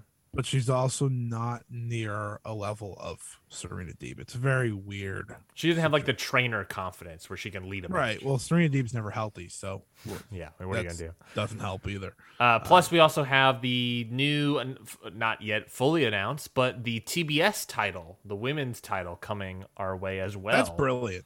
I think. I think that is a very smart uh, decision. Um, you know, women don't usually get a mid card title. Mhm. Um, it's only you know all women's promotions that usually do that, and you know, calling it the TBS title makes it feel like it's on the same grounds. I I just think it's a good move. Um, I think trios titles are far more necessary right now, but Mm-hmm. But if this Well, means more more women matches and Yes. more storylines and stuff for the women, you know, if this is what we got to do for it, I'm go. I'll, I'm there. I'm there. I look forward to potentially booking that because like that title sounds like a Leyla Hirsch title, if that makes sense. Sounds like a Hikaru Shida title. Let's put it on Dynamite. Anyways, Um, timeout, timeout. Hikaru Shida, any title is a Hikaru Shida title. She had the world title for a year, and she hasn't been on Dynamite ever since. Darby Allin and Sting defeat the team of Cash Wheeler and Dax Harwood uh, in nine minutes and thirty seconds. He just Uh, needs to add the D. what's that? He just needs to be hardwood. I can't do hardwood. Hardwood just sounds funnier. Dax Hardwood. That's that's that's gonna be the next game on Happy Hours. Wrestling wrestler name or porn star. Dax Hardwood. Um, Darby Allin and Sting defeat them. I thought second best match of the night. I really liked this match. I thought this match was near like really great. Like not even really great, just really like great. I thought it was just a great match. Um, I thought that um, FTR held their own, obviously, in this match. I thought they did a very good job. They gave Darby Allin and Sting both the hot tag, which I think is great because the crowd just wanted to see them. Um, and I think, you know, I this match is great. I think our FTR were the perfect people to put into this spot. Uh, you know, I you know I don't want to dunk on the men of the year too much, but I don't think they were entirely the best person to put in that spot. That was just a match to get into the Ethan Page Darby match, which was also good, but this match uh, was the best part and a good showcasing for Sting because I think the uh, Wheeler and Hardwood uh, would Hardwood uh, do a good job of uh, protecting Sting and selling for him and all that jazz. Yeah, I think we're in agreement. This was definitely the second best match of this show. Uh, I know, you know, those who were in New York got both shows in the same night, so I don't want to mess that up and have some like wise guy be like, "Oh, they all happened in the same night." Shut up. Uh, but I thought this was really good. Sting somehow has turned back the fountain of youth and is looking great every single outing. Yeah. Um, I think having Darby as the person to take a lot of the beatdowns though works really well in their favor. Listen, listen, like we're getting to a point where they're just gonna have to accept that, okay, not against the Lucha Bros, because I don't need Sting to die, but a title match, not where they win, but I think giving them a tag team title match somewhere down the line is not the worst idea. Yeah, you know, I never thought about that. Um, let me look up. Not against the Lucha Bros. I can't stress that enough. They should not ever wrestle them. I don't need Sting to get no. Sting versus Penta. Penta's gonna break it. Phoen- Fenix will break him for for sure. Um, well, Fenix will break himself, making Sting look good. So that's no. Let's just no. Uh, I'm trying to see what Sting because I would have to check Stings because Darby's been in a bunch of other tag matches. Four and zero is what they are. Uh, I don't obviously have no idea where they are on those rankings. that pretty much got the Lucha Bros their title match. So That's just true. saying, Um, the the tag team, rankings make no sense. They could put them at one tomorrow, and no one would bat an eye. uh, t- the number five ranking is FTR at eight and two. So you know, a couple more wins before the end of the year. Maybe we'll get a challenge. Um, all right. Uh, next match: Malakai Black versus Cody Rhodes. Malakai Black gets the victory uh, against Cody Rhodes in 11 I will minutes go and 25 seconds. Go right ahead. I did not enjoy this that much. It was fine. It was fine. Uh, I'm Why did- happy why not? Malakai won. I'm happy Malakai won. I don't know. I guess I was still on a high. honestly. like, I was still on a high from a certain uh, kickoff to the show, and uh, you know, having to watch Cody potentially win. Of course, he didn't, but you know, I'm wa- I'm sitting there watching this. I'm like, ah, shit, Brandi's back. This means he's gonna win. Like that's, and then the spot with uh, Arn Anderson where he fell. and then he got back up just to fall again. I was like, "Oh my god!" Uh, my favorite thing in the world is like just that botchamania moment of of you know you you Just- you basically you basically screw up the spot and then redo it and the spot is the exact same thing. it was so bad like that that's all i remember and i i understand like they have to protect cody and not have malakai go over with like hitting his finish and using the mist and whatever but for me for me this is fine as long as malakai can go do something else now because i'm done with the road stuff i'm i don't need it anymore cody needs to do something cody cody needs a lot Well, let's talk. Let's talk about Cody real quick. Cody is the. oh You're only smoking mirrors. You're only smoking mist. Um, so Cody Rhodes was the big topic of debate coming out of this show. Uh, a lot of booze for Cody. Uh, he started embracing it during the match. Dude, he dresses like Homelander. I know, and, and the boys called him out for it too. Um, do you think? Do you one? Do you care? Two, uh, I think it's. I I think that's the number one point. Is do you care at all? Two, do you think uh, Cody should go more definitive on that heel side? Uh, do you think he should turn, quote unquote? You want to? You want to know a secret, which Sure. isn't really a secret. Um, you remember when Cody and Omega were feuding, Yes, and they had like the Team Cody, Team Kenny thing. yes. Bullet I have is a- fine. I I have a Team Cody shirt. Ooh, really? Yeah. So so the funny thing is, I really like Cody as a heel. Like I think he's so much better as a heel than a baby face, um, because he's very good at you know he's very good at promos and whatnot, and his wrestling is it, it's there. It you know he's not gonna have the match of the year, but I think he's solid enough, and I always thought that he should have been world champion in WWE. I go back that far. I think he had that potential and they just never saw it, of course. So when he won the ROH World Championship, I was very happy. Yeah. Um, I I liked Cody up until probably AEW because then I just didn't care. I love his match with Dustin, by the way. I, I want to start that off. So I enjoyed that. No, up until the MJF stuff, I Mm. that's when I you lost me. Like I just didn't care enough. Uh, but yes, I think Cody should go heel. I think he would be the perfect top heel to get someone over. But then there's the point of would he actually be a top heel? Um, he to me is a perfect challenger to Hangman Page.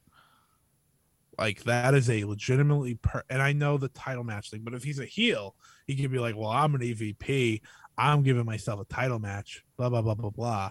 Um, and I know he's been like adamant, of course, recently, I'm not gonna turn heel, but you know, that's what everyone says, and then they turn heel. So I think that's where he needs to go. I think he needs to continue to embrace it because it makes for a better character. It makes him have a real role on the show, which I don't think he's had since the TNT Championship stuff has ended. Yeah.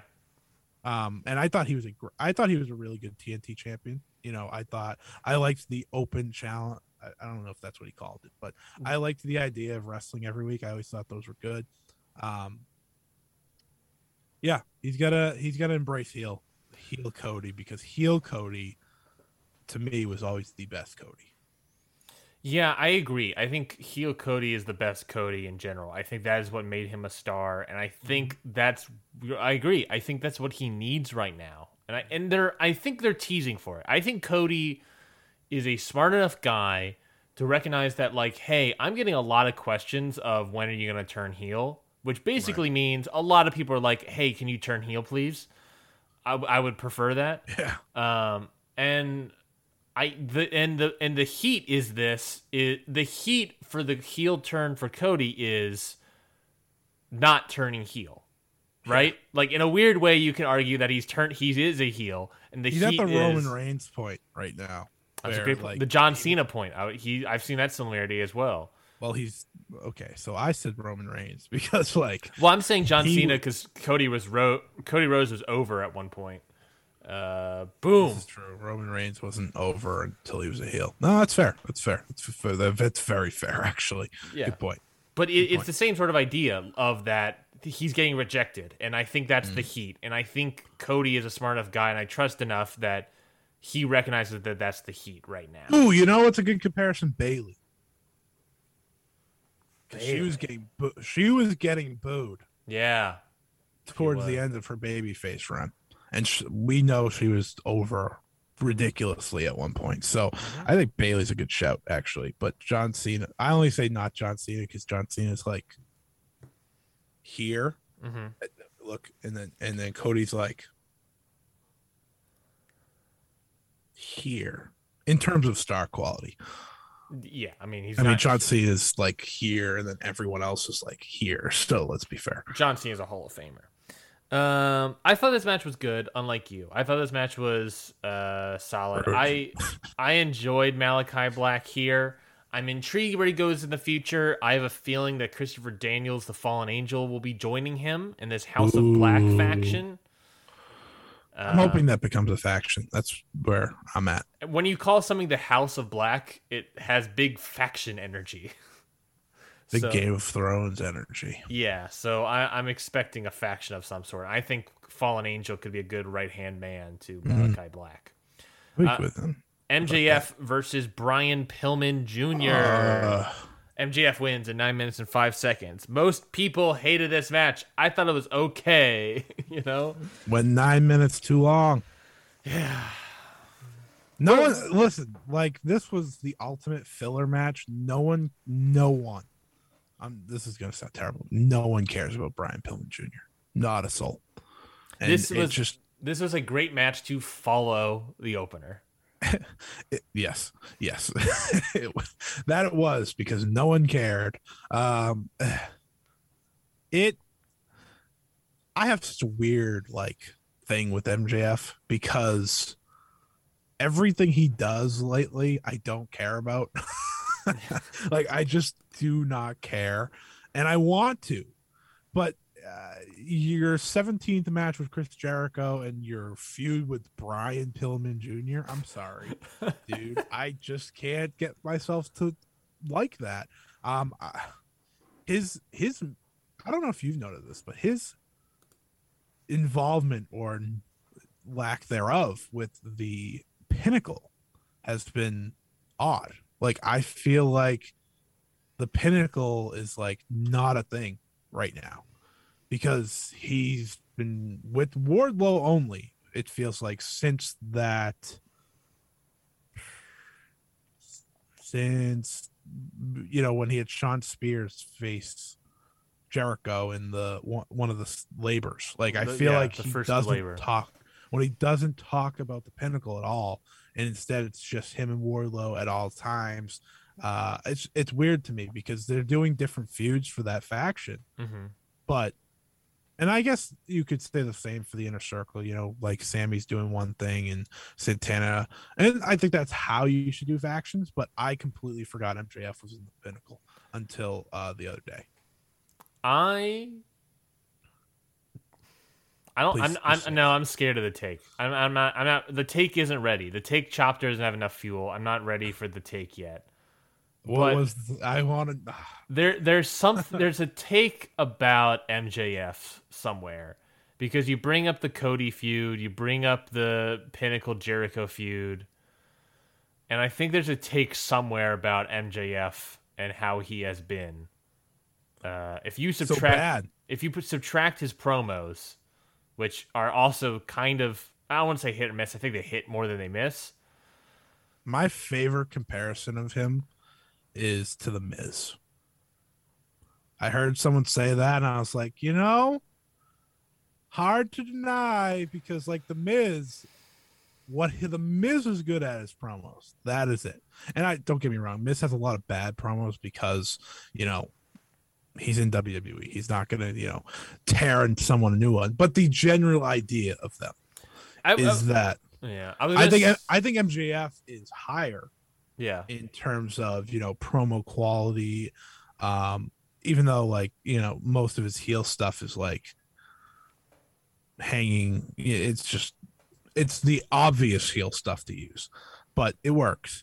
Um, I just like that comparison because I have a tough time caring about what Miz does, and I have a tough time caring what MJF does. I, I was gonna say though, I was like, I think MJF is a better wrestler, but then I was like, well, we're also talking AEW, WWE wrestling style, so of course he's gonna be coming off like a better wrestler. I can name, yeah, I was gonna say I can name like a match that I like better of MJF's than the Miz's. I'm not gonna commit to this take yet, but I think there's there is some sort of argument here that's like, you know, maybe we need to do a retrospective on like how we actually feel about MJF because he can I- get heat. I mean, I don't blame obvious. him. I think he's doing a good job of getting heat and all that jazz. But like, the programs landing all the time with this guy? Here's the here's my thing. The elite are such better heels than MJF, in my opinion. I think the way they do make heat happen for you know a group that is has three of the most well now four of the most popular wrestlers in AEW, and they're able to get yeah, well, Kenny yeah, Omega, exactly. Well, well, the thing about Adam Cole is he's going to get cheered no matter what. But the other three, the the main elite, they are able to get booed. And if you told me you were going to manage to get Kenny Omega to a point where he could get booed every single time he shows up, I would not have believed you. But he has done really good at being a. His heel work is like so weird because he's kind of a geek, but at the same time, like he can just say like, "Yeah, I'm the best wrestler in the world," and everyone's like, "Well, yeah." Yeah, and I think Callis does a lot of good work for him. yeah. I think Um, Callis is the real help here. so Um, the, the MJF thing, I went on my tangent last week about him and Adam Cole, um, and I guess we're going on a little thing here of like where does he go? Uh, I will say the one feud that I have enjoyed of MJF's is the seemingly ended, never fully completed feud between him and Sammy Guevara.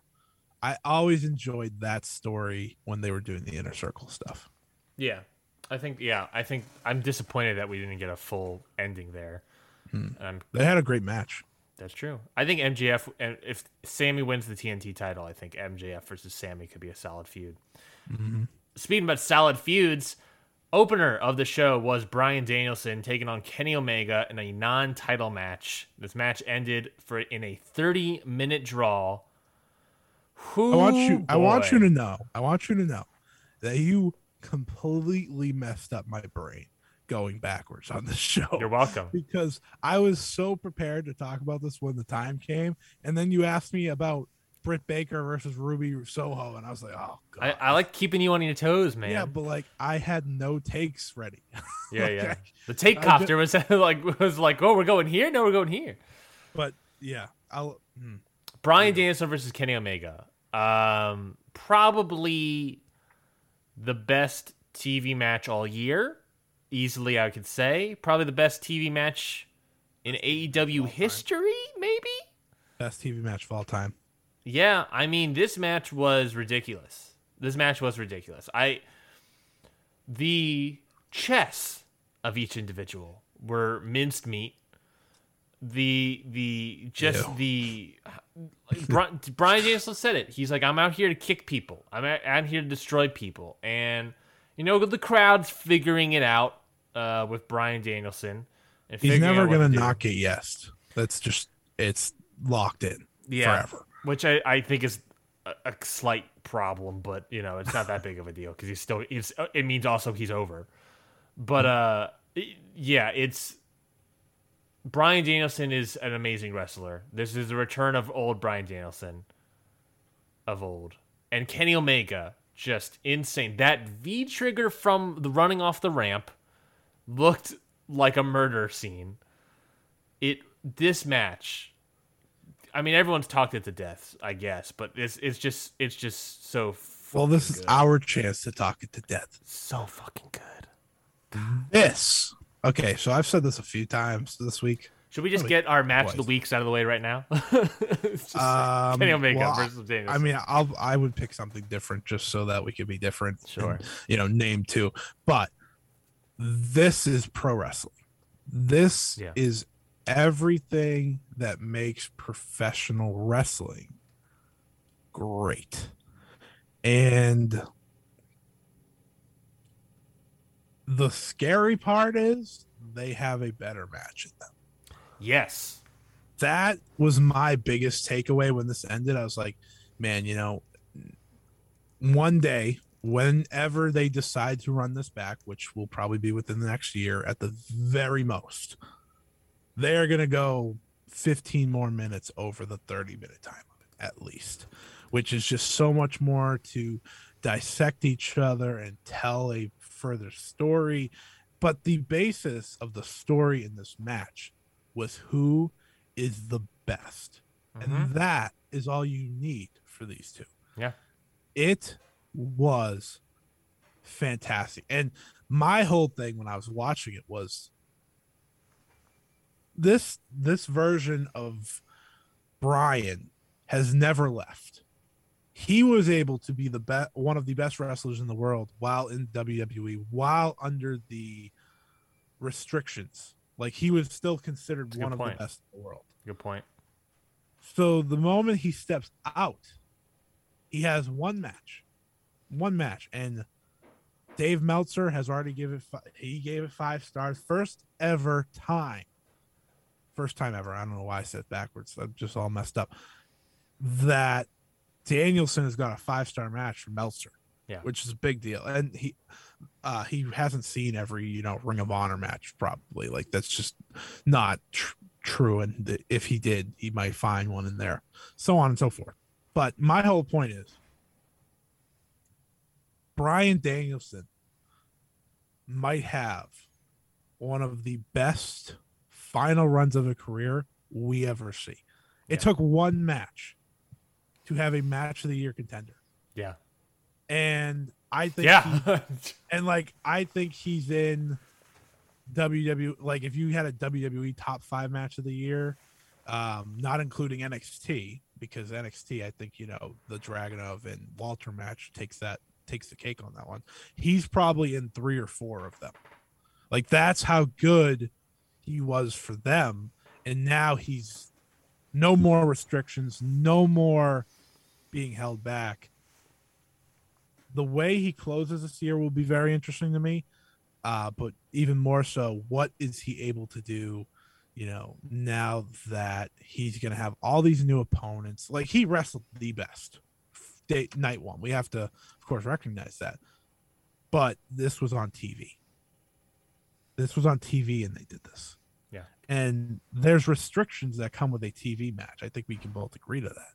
Like you have to work, and I think the way they put this on the show was perfectly. All you had was one commercial at the 20 minute mark, and it was picture in picture, so it didn't even affect you. Uh, it did like if you didn't feel like you know paying full attention to the picture in picture. But all it was was just selling.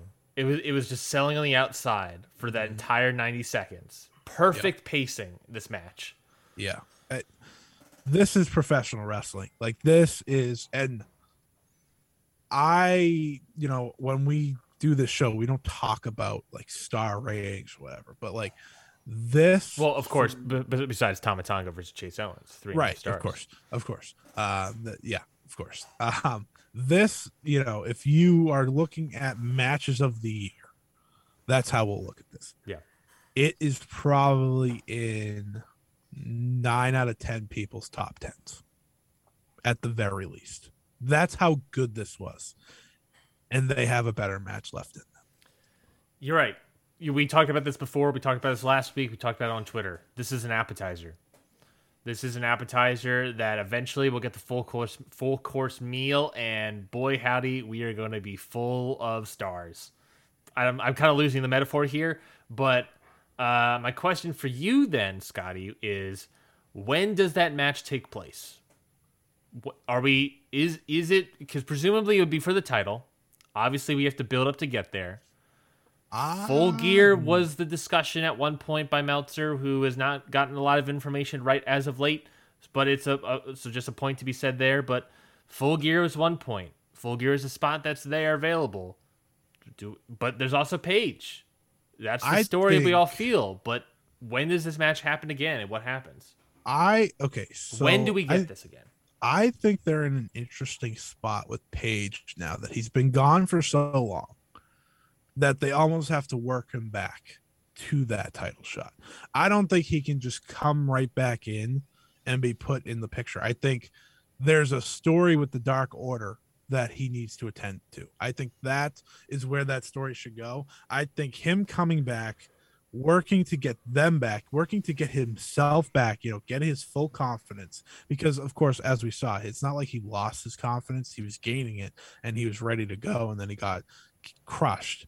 So I think if they want to do Danielson versus Omega at full gear, you can further push the story to Revolution. Or, or, and you know, it's not crazy to think that they don't do it on a pay per view, only because Kenny Omega won the title on television. We have to remember that. So I think Hangman and Kenny needs to be on pay per view. I think Revolution is the place to work for for that at this point because he's been gone for so long. And I think you run it back. I think you do Omega Danielson two at full gear. You have them just go 60 minute time limit. Not no, they do not go to another draw. That's not what I'm saying. I think you know they go 45 minutes. Omega wins. End of story. I think that's actually a good way to go.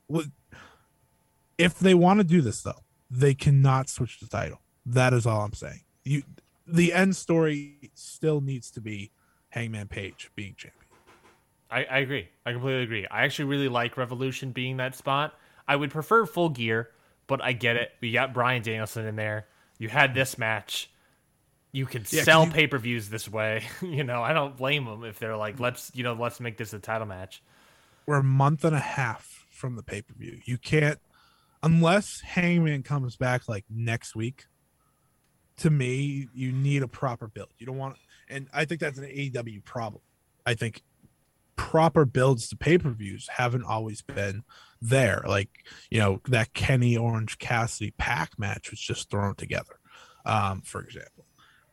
With Hangman, you need, and they were on tap to do that. Like the uh, massive tag team mat, uh, tag match, awesome. That was great build. Yep. Um, when they decimated him, great build. So I think they have that locked in, but they, I want more than oh he came back and in two weeks the match is made. Yeah. No, I think Yeah. he comes back. You give them at least a month build, um, and I think the Dark Order stuff you can use that to your advantage here, and have him work there. You know, get all them together as a family, and that's ultimately what gets Hangman to the point of finally winning. Um, yeah, but they're they're in such a good situation. Yeah. like they don't have a bad choice of what to do at full gear. If they went with Hangman, awesome. If they went with Danielson, awesome. Like there is nothing. It's a win win either way. Yeah, and I don't see how you break away from the Danielson story now. They went to a draw, and they still are, you know, feuding back and forth. So I don't know how you fully break away from that. Um, however, I have thought about it a little bit. Maybe if they want to do the hang, which I don't think you do, I think the Danielson title match makes a lot of sense before Hangman. They could always do like Cole and Danielson because the elite stuff. Like they could always do that. But that probably won't happen because I think you want that 60 minute time limit uh title match at full gear. Yeah. Um, well, we're running out of time here today, Scotty. Uh, would Holy shit. Yeah. oh yeah, we're would you like to? We just don't let's just not preview extreme rules. I was just about to ask. I was like, do you want to do Rampage or Extreme Rules? We'll just talk about extreme rules next week. There's there's no reason to preview. Roman wins, lol. All right, moving on. like that was the only like prediction that mattered. Yeah. in my opinion, because everything else feels, you know, but you know, the Ice demon cold. aspect makes people think, oh, is, is Roman going to lose? Roman shouldn't lose. Roman will not lose. Dude, I don't think Roman should lose. There you go. You're yeah, welcome. the preview for that match would just be me being frustrated that the demon's back and he should not be back, and it just I still think. I still think that's Finn's idea to get it killed. I'm not gonna lie to you. Like I think he wants it to lose and the demon to just be dead. please. Well, then let's go over to Rampage Grand Slam and kick that to the curb. This was a better overall show. Um, I was light on it, and maybe it's because I watched it live and I was super tired watching it. I was, I was like, "Why am I doing this?" I Not 10 p.m. yeah, I, my my take there is they shouldn't do this two hours again. I mean, if they, No.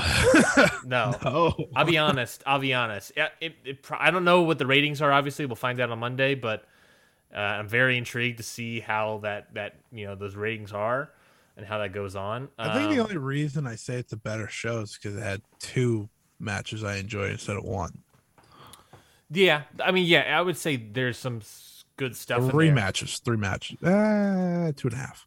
Um, it's just the longer the show went on, the more tired I was. It was midnight when this is ending. I was like, come on, guys, come on. Yeah. Classic AEW going And- to midnight on a show. Yeah, and then you know, well, I mean, let's start with the main event: lights out tag team match. Eddie Kingston, Jon Moxley defeating Lance Archer and Minoru Suzuki. Fifteen. I like how minutes. we keep going backwards. I love it. Fifteen minutes and ten seconds, uh, with the help of Homicide making a, a, a debut Sure. or something. sure. Why not? Made sense. It I works. It works here, but part of the reason why I didn't like staying up this much, and that's me being an old man, is that like, look, I was I was more concerned about how tired I was than homicide being here. Also, it was weird. Like he didn't really. I was kind of, I was expecting more of homicide. Negative sense to me. It uh, when his music hit and all he did was like hand them a chair. I was like, Yeah, I was just like, why are you here though? I just like for the pop, I guess. I don't know. It just seemed yeah. Um, It, it was also fine. it was also I I tweeted this out. It was a AEW versus New Japan match. with Ring of Honor. I was, well, I was going to say that not just with a Ring of Honor guy, but a match that helped build a GCW match between Homicide and Minoru Suzuki That already happened. that ended 45 minutes before this match aired. Doesn't make sense. They does. I was so confused, Yeah. man. The match was like whatever. I barely remember most of it. I'm not gonna lie to you. Like it was fine. Uh, It was sure. good. It was good. Uh, yeah, you yeah, know, I, mean, I, I thought it was good at least. yeah. I mean, good is uh, sure. Moving right along, Penelope Ford versus Anna Jay. I'm gonna uh, say it again. I know I said it before about like you know a little little concerned, but you know it was against the bunny and not many and not people like the bunny. I know you don't really like the Ford, but I thought Ford could be better. Ford. Ford wins here, of beating Anna Jay in six minutes forty eight seconds. This match stunk. I thought this match was That's worse. what, I thought minutes. yes, I thought this match was worse than the bunny match. I did too, but Not by much, So but- bad. It doesn't yeah. really matter. Uh, I'm really concerned about Anna Jay now. I, I thought I, I, I was pushing for her to be a title winner at one point to defeat Shida, oh no. and now now I'm like Oh, no. now I'm now I'm I, I'm out. I'm out on Anna Jay. I'm not con- okay, so I'm not like concerned about her because it's still very she's still very raw. Like I think that's that's what she is. Like she's still very new to wrestling. So like she's still a ways away. Um she's not very good at all. Um, you know, I watch enough non AEW women's wrestling to know she's not good. Yeah, yeah. Uh, and I think you don't even have to watch, you know, an all women's promotion to know that she's not good. like, I well I do watch think WWE to know she's not good. I do think Anna Jay has something there.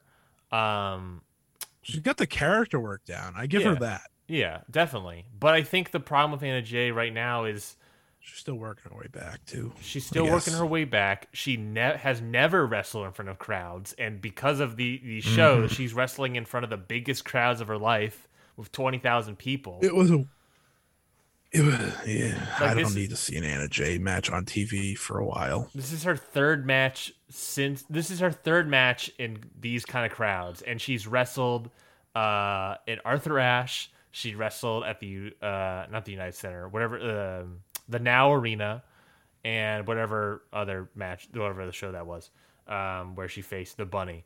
Um, she's wrestled in front of like tens of thousands of people uh, in like three matches, and she's never wrestled that much. I I I don't know if I'm gonna blame it on that completely, but it's I don't know. I I'm glad Ford wins. Then we're going to a tag match this Wednesday on Dynamite. But I, uh, They are. yeah, it's going to do Pen- Penelope Ford and the Bunny versus Anna Jay and Tay Conti. I want. I hope that's the end of Oh it. Honestly, dude. honestly, I want. This is here, here's my issue. I want more women's wrestling on the show. But maybe you know, but maybe Serena Deeb was right. Maybe some of these women need to get more training under their belt because this was not that great. Oh they have the wrestlers to be on TV though. I agree. They just don't put them on TV. I agree. I think Ty they- Conti can be on TV. I think she'll be the best part of that tag match. Yeah, I mean easily because she's the best one. Oh my god, what does the bunny have on Tony Khan? What does she have? She's on every show and she stinks. Like Anna Jay has an excuse. She's new. Like she's very new to wrestling still. Yeah. The bunny's been wrestling for like a decade. And she she's as MJF likes to say mid. She's very mid. Sixteen Uh, years, Oh, she's wrestled for 16 years? Oh, according that's to so Cage bad. Match. Yes. Oh, I feel so bad. Oh, she's not good. Oh, oh, I need to stop. She, you know is, what? she is the veteran of the match. She will be. I've already given too much time to Anna Jay versus Penelope Ford. Uh, just no, just stop, please. With The bad. team of Santana and Ortiz and Penta El Zero Miedo and Rey Fenix, with of course the legendary uh, manager Alex Abrahantes, defeat the team of Isiah Kassidy, Marq Quen, The Blade, and The Butcher. I like how you get the Abrahantes praise in every single show. That is on point every time too. Uh, this was fine. I mean, it was it was a fun tag. That's really all this was supposed to be. Uh, Yeah. you know, Yeah. they're wor- they're slowly gonna work their way to uh, Lucha Bros versus LAX. That is the match. That is the one that actually made people look at Impact for like a couple months at one point a few years ago. Mhm. Uh, that is going to be great, and I like that they're both in a babyface role right now. I think, I think they're both very likable teams. Um, Yeah. I think the Lucha Bros, you can call them whatever you want, uh, but I think Santana and Ortiz really are good as baby faces. So, uh, yeah, and I'm interested to see uh, how long they wait because the fact that they even teamed tells me that you know they're working their way towards that story. I'm expecting full gear, but I guess we'll see what sort of plays out there. Uh, Men of the Year, Ethan Page and Scorpio Sky defeat the team of Chris Jericho and Jake Hager. After the match, uh, uh, Dan Lambert's squad comes out and just wreck shop over Hager and Jericho with, uh, Jorge Masvidal. thank you, given the knee, an Omega level knee strike at the end there. I'll be honest, that was maybe the best part of the entire event. Uh, not the entire event, the entire the entire section here on the card. That knee Yeah. was insane. Yeah, I think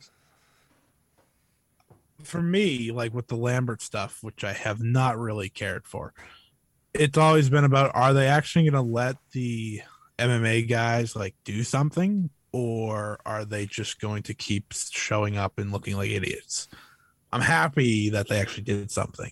And Masvidal is such a easy fit into pro wrestling because if you've ever followed anything he's ever done, he he's very uh charismatic um and it, he got a he got a decent pop you know you know this is a bunch of wrestling fans and he got a very good pop so i don't know if he's gonna wrestle a match um or if he's just gonna you know kill people with a knee once in a while uh i would like the dan lambert stuff to just end that would be cool that would be my preference I'm just I'm enjoying it. I, I I haven't enjoyed the Dan Lambert stuff too alright. much. you enjoy men of the year Oh, no, I, I didn't say that. I didn't say that. Oh, you kind of did. Like I'm- Dan Lambert's team is men of the year. I what I enjoy of it so far is the idea of the MMA people getting in the ring.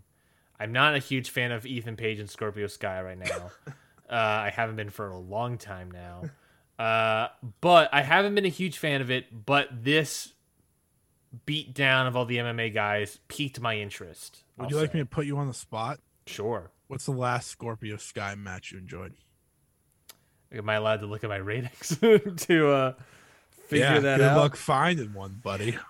I can't think of one. I'm gonna look. I'm gonna look through Cage Match real quick, and because I gotta, I don't, I can't think of a, a Scorpio Sky match that I've enjoyed. Because that tells me everything I need to know.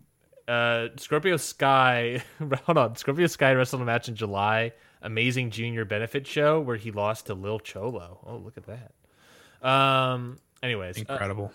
Hmm. Let's see. I mean, I mean, a lot of matches on Elevation. I mean, I liked the Sting Darby match at Double or Nothing, but it wasn't. I didn't like it because of Page and Scorpio Sky. I liked the Ethan Page match. But this I- isn't about Ethan Page. This is about Scorpio Sky. I liked. I don't remember anything about the Darby Scorpio Sky thing, but I like the heel turn. You know what you're telling me? Mm-hmm. Scorpio Sky just is there. That's all he is. Much like Frankie Kazarian. He's just there. He's not he's a veteran that you can put in and he won't be bad, but he's not going to give you something that you're going to remember. And I understand like people like Scorpio Sky and they were hoping he would finally get a push to the top. But listen, people, there's a reason he's never been at the top of a company. Wow. He's a good hand. That is what he is. He is a better hand than like a Shawn Spears, in my opinion. Um, I he's I'm I'm just being honest with everybody. He's just fine. He's just there. I don't need to see him in a feud. That's just me, especially when you bring in all these people for AEW. You just have so many better options than Scorpio Sky now. Yeah, it's frustrating because it is like, I and, and I think Scorpio Sky is one of those guys where the start of promotion where they needed people, he was a good push. Uh, and I'll, you know, I'll- just say this real quick. He also, you know, they don't have a lot of African American representation in the in AEW, and he was a guy that was there, and now Yep. it's like he's kind of get pushed to this weird tag team with Ethan Page, who I think Ethan Page is not that great. Um, it's frustrating because it but i think what i'm also trying to say is that like not everyone's going to be a huge star and scorpio sky i don't know what he's missing i i think for a little bit it was also the, He's very dry. yeah there's no there is no people say he's really charismatic but it doesn't click with me you know and i don't i it, these you know these things are missing for me this guy has been wrestling for 19 years next year is going to be his 20 year anniversary um My my biggest this isn't even a compliment. Like to me, Scorpio Sky's role in AEW, like his maximum role is a title challenger for the TNT championship that is a good match that the champion wins. That to me is what Scorpio Sky is. And that's listen, not everyone can be world a not everyone can be world champion. That needs to be realized. There's, it doesn't happen for everybody. Um, I wish, you know, they did more. I guess they wish they gives they gave Scorpio Sky more of an attempt in the heel character than just putting him back in a tag team. Because he left SCU, and then literally like two months later, he was back in a tag team. And again, I just I pretty much just I didn't mean to like bury the poor guy. I just think he's not he doesn't fit the bill of I need to watch his matches. I need to and that's really tough in the world of AEW. Yeah. Yeah. Um, moving right along, we got the six man tag team match, trios match with the Super Kliq of Adam Cole, Matt, and Nick Jackson. De- going against, I was going to say defending, but we don't have those titles yet, uh, against Christian Cage and Jungle Boy and Luchasaurus. Uh, they put a lot of Jungle Boy in here. I thought he looked real good. Jungle Boy's thickening. The thickening of Jungle Boy is happening Both, right before yeah. our eyes. Mm-hmm. Christian was fine. Luchasaurus is over like Rover, He is. He really Um, is. but uh, and he's great. Him and Jungle Boy are very over, and that is a credit to AEW. They've been over since like the first year. But Adam Cole, Mister Mister Over like Rover himself, uh, and Matt and Nick Jackson, just great, just great, just like Ah. they just got there. Adam Cole didn't really like do too much, but it was like, oh, perfect, that's fine. Matt and Nick Jackson just destroy these guys. He didn't need to do too much. What he needed to do was the winning stuff, and that's what he did. Yeah. Uh, I love the Super Kliq. I just I adore them as a trio. I think that is the perfect spot for the Young Bucks right now. I think that's the perfect spot for Adam Cole right now. Um, it's no secret Adam Cole is going to be a world champion in AEW, uh, but I like the way they are put. I've I've really liked the way they've used Punk, Danielson, and Cole so Mhm. far. Yeah. Which you know those are the big three of additions, of course. Um, I think this match was just so entertaining. Uh, Jungle Boy, you know, I understand your gripes with him, and it's more of you wanting him to win. It's not even you saying he's bad. It's more you're just like you wanting to do stuff, you know, learn it- how to cut promos. Yeah, Like it's it's what he needs to do. He's everything that MJF isn't, and it goes the other way to me. Like they both have. they would be a great, you know, Oh, if you morph them together, oh boy, oh boy, that's a very good wrestler. Yeah, Um, it that's like that's I think my problem with MJF is kind of like you with Jungle Boy in the sense that it you just need the next step in some sort of way. You need something to fully grip on, and I. I agree with you that Jungle Boy needs a major win. Uh, guess what? That's not coming on Dynamite.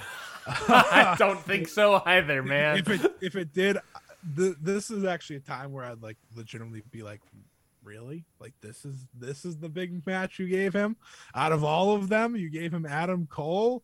Uh, when Adam Cole is huge, and you like, know, when Adam, when Adam Cole's popularity is bigger than like everyone on your roster, including Bryan Danielson, CM Punk, Kenny Omega. Like you want me to go down the list of his popularity, um, and I know it's like a lot of it has to do with the taunt of yelling Adam Cole, baby. But the music, the moment his music hits, people just lose their minds.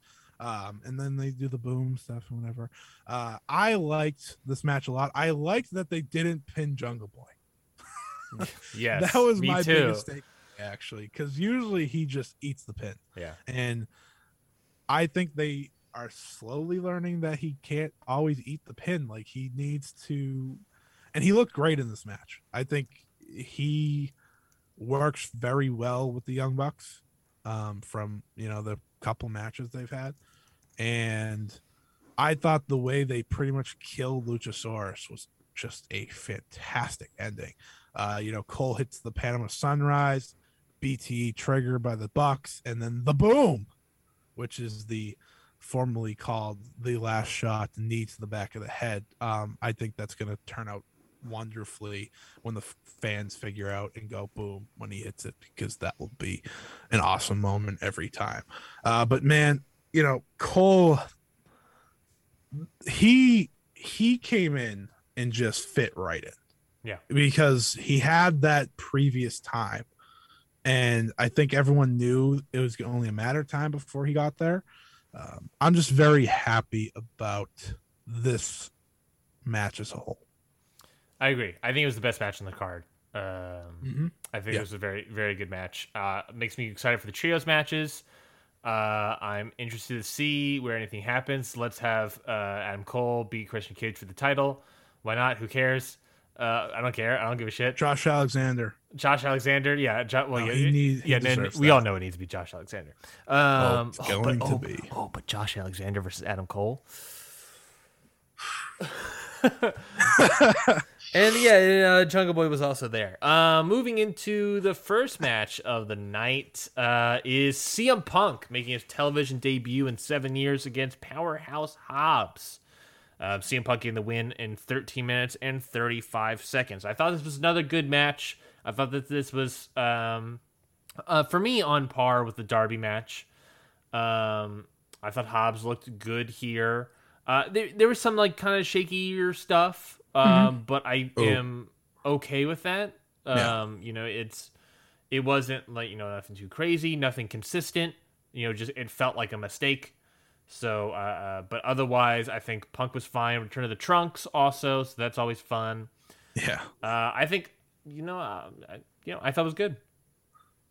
Hobbs is a star. Like that's what I got out of this.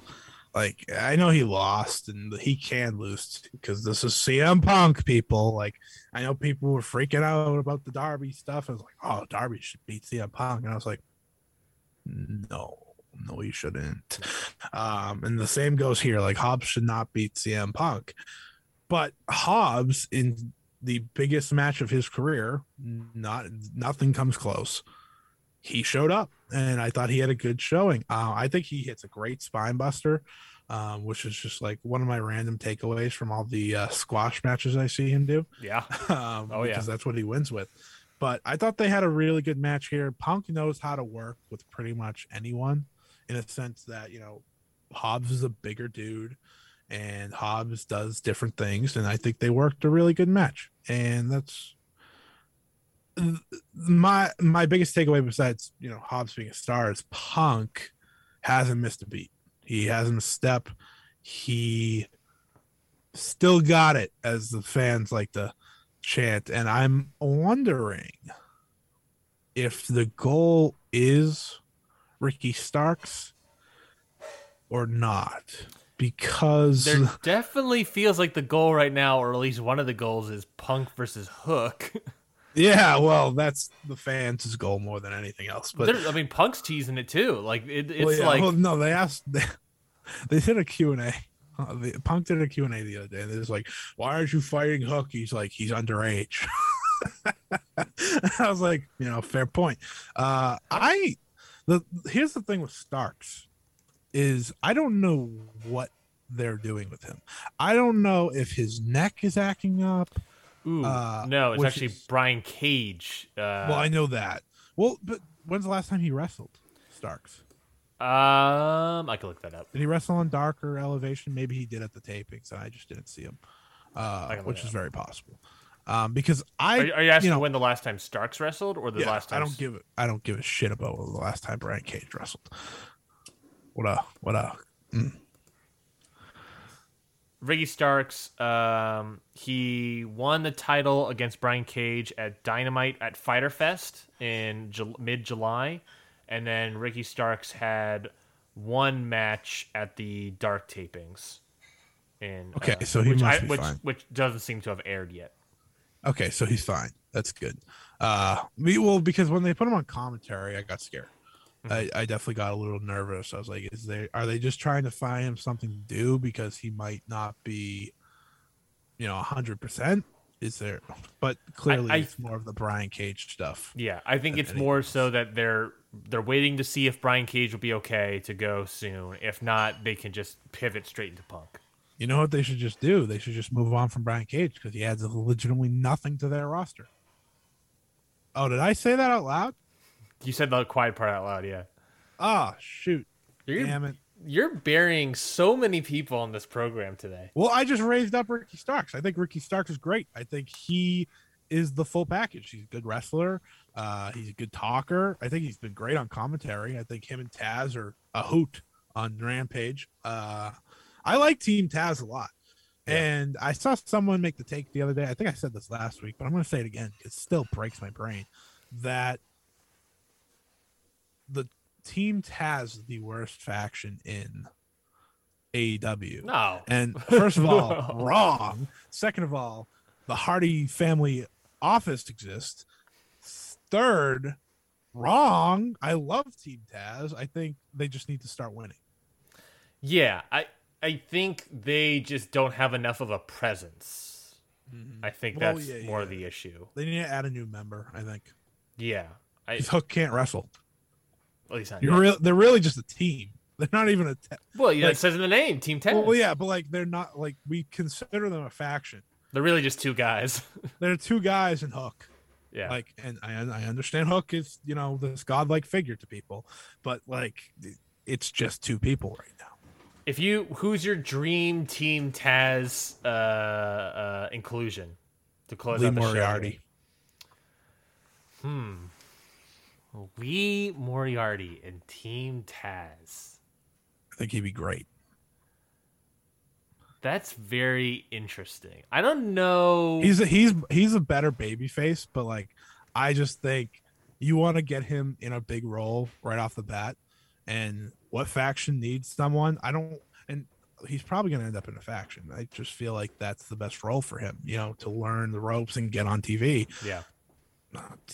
Team Taz, and that that goes the um, you know, uh, African American representation thing on AEW. I think you know you put Moriarty in an important group, which I think he's deserving of already. I don't think he needs to prove to anyone that he should be, you know, featured. You have Taz talk for him for now. You got Like, Hobbs. You got Stark in there too. We got we got a Yeah, whole man, faction. like that's a.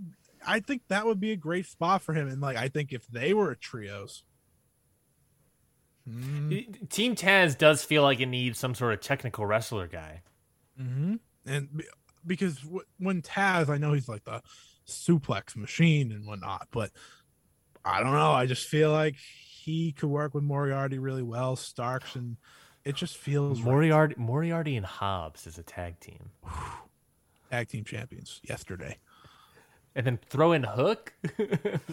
Hook, yes. Well, Hook's the world champion of the group, so of course, you know. yeah. We're we're just waiting. We're just counting down the days. I actually think Hobbs can like his maximum potential if all goes right. He could be uh, a great, you know, top top monster. Um, Yeah, I think I think this time next year Hobbs can be a TNT champion. mm, I- yeah, and I think Moriarty just popped into my head because you know you think of people not in a faction that could and you know be a heel, be cocky. I don't know why. I just feel like Moriarty would be really good at it. It Yeah, would go away from like his indie stuff, but like I don't think that matters now. He's si- he's signed. and I don't know how Moriarty. Moriarty, I feel like he's gonna be ok is okay at promos. I've only seen one promo from him. Um, so maybe Yeah. putting a promo guy like Taz or even Starks next to him could be helpful for Moriarty. Or Hook. Or Hook, Hook, the great talker that is Hook. Ricky Starks. I mean, uh, I. It It's, a- it's a good, so- it's a good get. It's a good get. I would agree. uh, did you have an answer to that question, or did I just? Were you just asking me Uh, because the- you want me to name someone off the top of my? head? I know. Well, the correct answer is Paul White, but uh, you know that's Take it back. Take it back. Take it back. I saw he was on a dark match. Was he was he doing Yeah. doing dark tapings now? Paul White. Yeah, he like cr- squashed like Ricky Shane Page. I was like, oh wow, we're getting a big show on the dark. Nice. I think he was on Dark, his Dark Elevations, his show to commentate.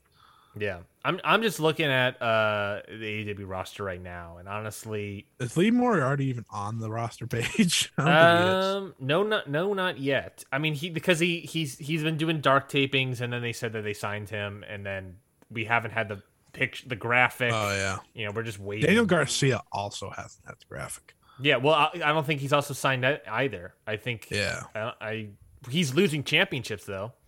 He Hmm. lost the C4 title. He lost the Limitless title. There's clearly a sign there, people. Mm-hmm. And like, uh, he's actually the inspiration of why I think Lee Moriarty would be great in a faction because, you know, they put Garcia with 2.0 and it's worked out so well instantly. Like, uh, people love that group. And, you know, 2.0 being his dad is just their dad. Yeah. They are his dad. It's very funny. Fuck it. Let's just put Sonny Kiss in Team Taz. That's what I'm gonna do.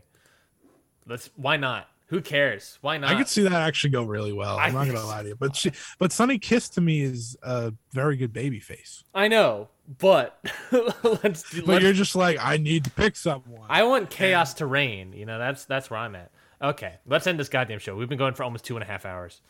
Uh, let's go. this is supposed to be a two-hour show. We went 30 minutes over. All right, just wrap it up. I'm I need to go to bed. Um, yes, Take thank you everybody for listening to Ring Post Radio. You can follow me on Twitter at Ryan Knightsey. You can follow Scotty here at Scott E, the letter E Wrestling on Twitter as well. You can follow the network at Countout Pod on Twitter. Uh, you can subscribe to this show and any of our other shows on Countout uh, by going to iTunes, Spotify, Google Play, anywhere you get podcasts, you can be found. Uh, and please subscribe. And if you can leave a review on iTunes, we would greatly appreciate it. Reviews are very important, a five star review, especially. Uh, we would greatly appreciate it there. They're very important on iTunes. Uh, the most important on iTunes is very weird, um, but we would greatly appreciate it. Um, you can buy some uh, Ring Post Radio stickers in the Count merch store, we would greatly appreciate it. My match of the week was, uh, of course, the Adam, not Adam Cole, the Bryan Danielson Kenny Omega match. He's so over that you had to say his name. I'm sure Adam Cole would face one of these guys soon, but I really enjoyed the Bryan Danielson match against Kenny Omega. Scotty, did you have a match of the week?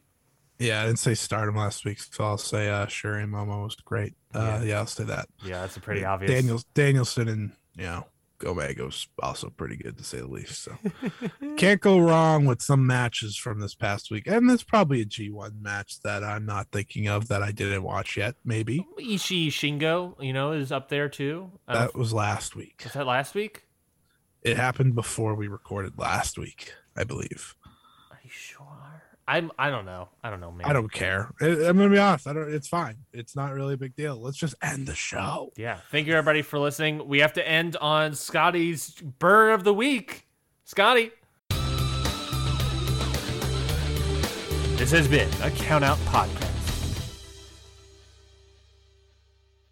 Brain fog, insomnia, moodiness, weight gain. Maybe you think they're just part of getting older, but MIDI Health understands that for women over 40, they can all connect to menopause. It's at the root of dozens of symptoms we experience, not just hot flashes. MIDI clinicians are menopause experts offering safe, effective, FDA approved solutions covered by insurance. 91% of MIDI patients get relief from symptoms within just two months. Book your virtual visit today at joinmidi.com.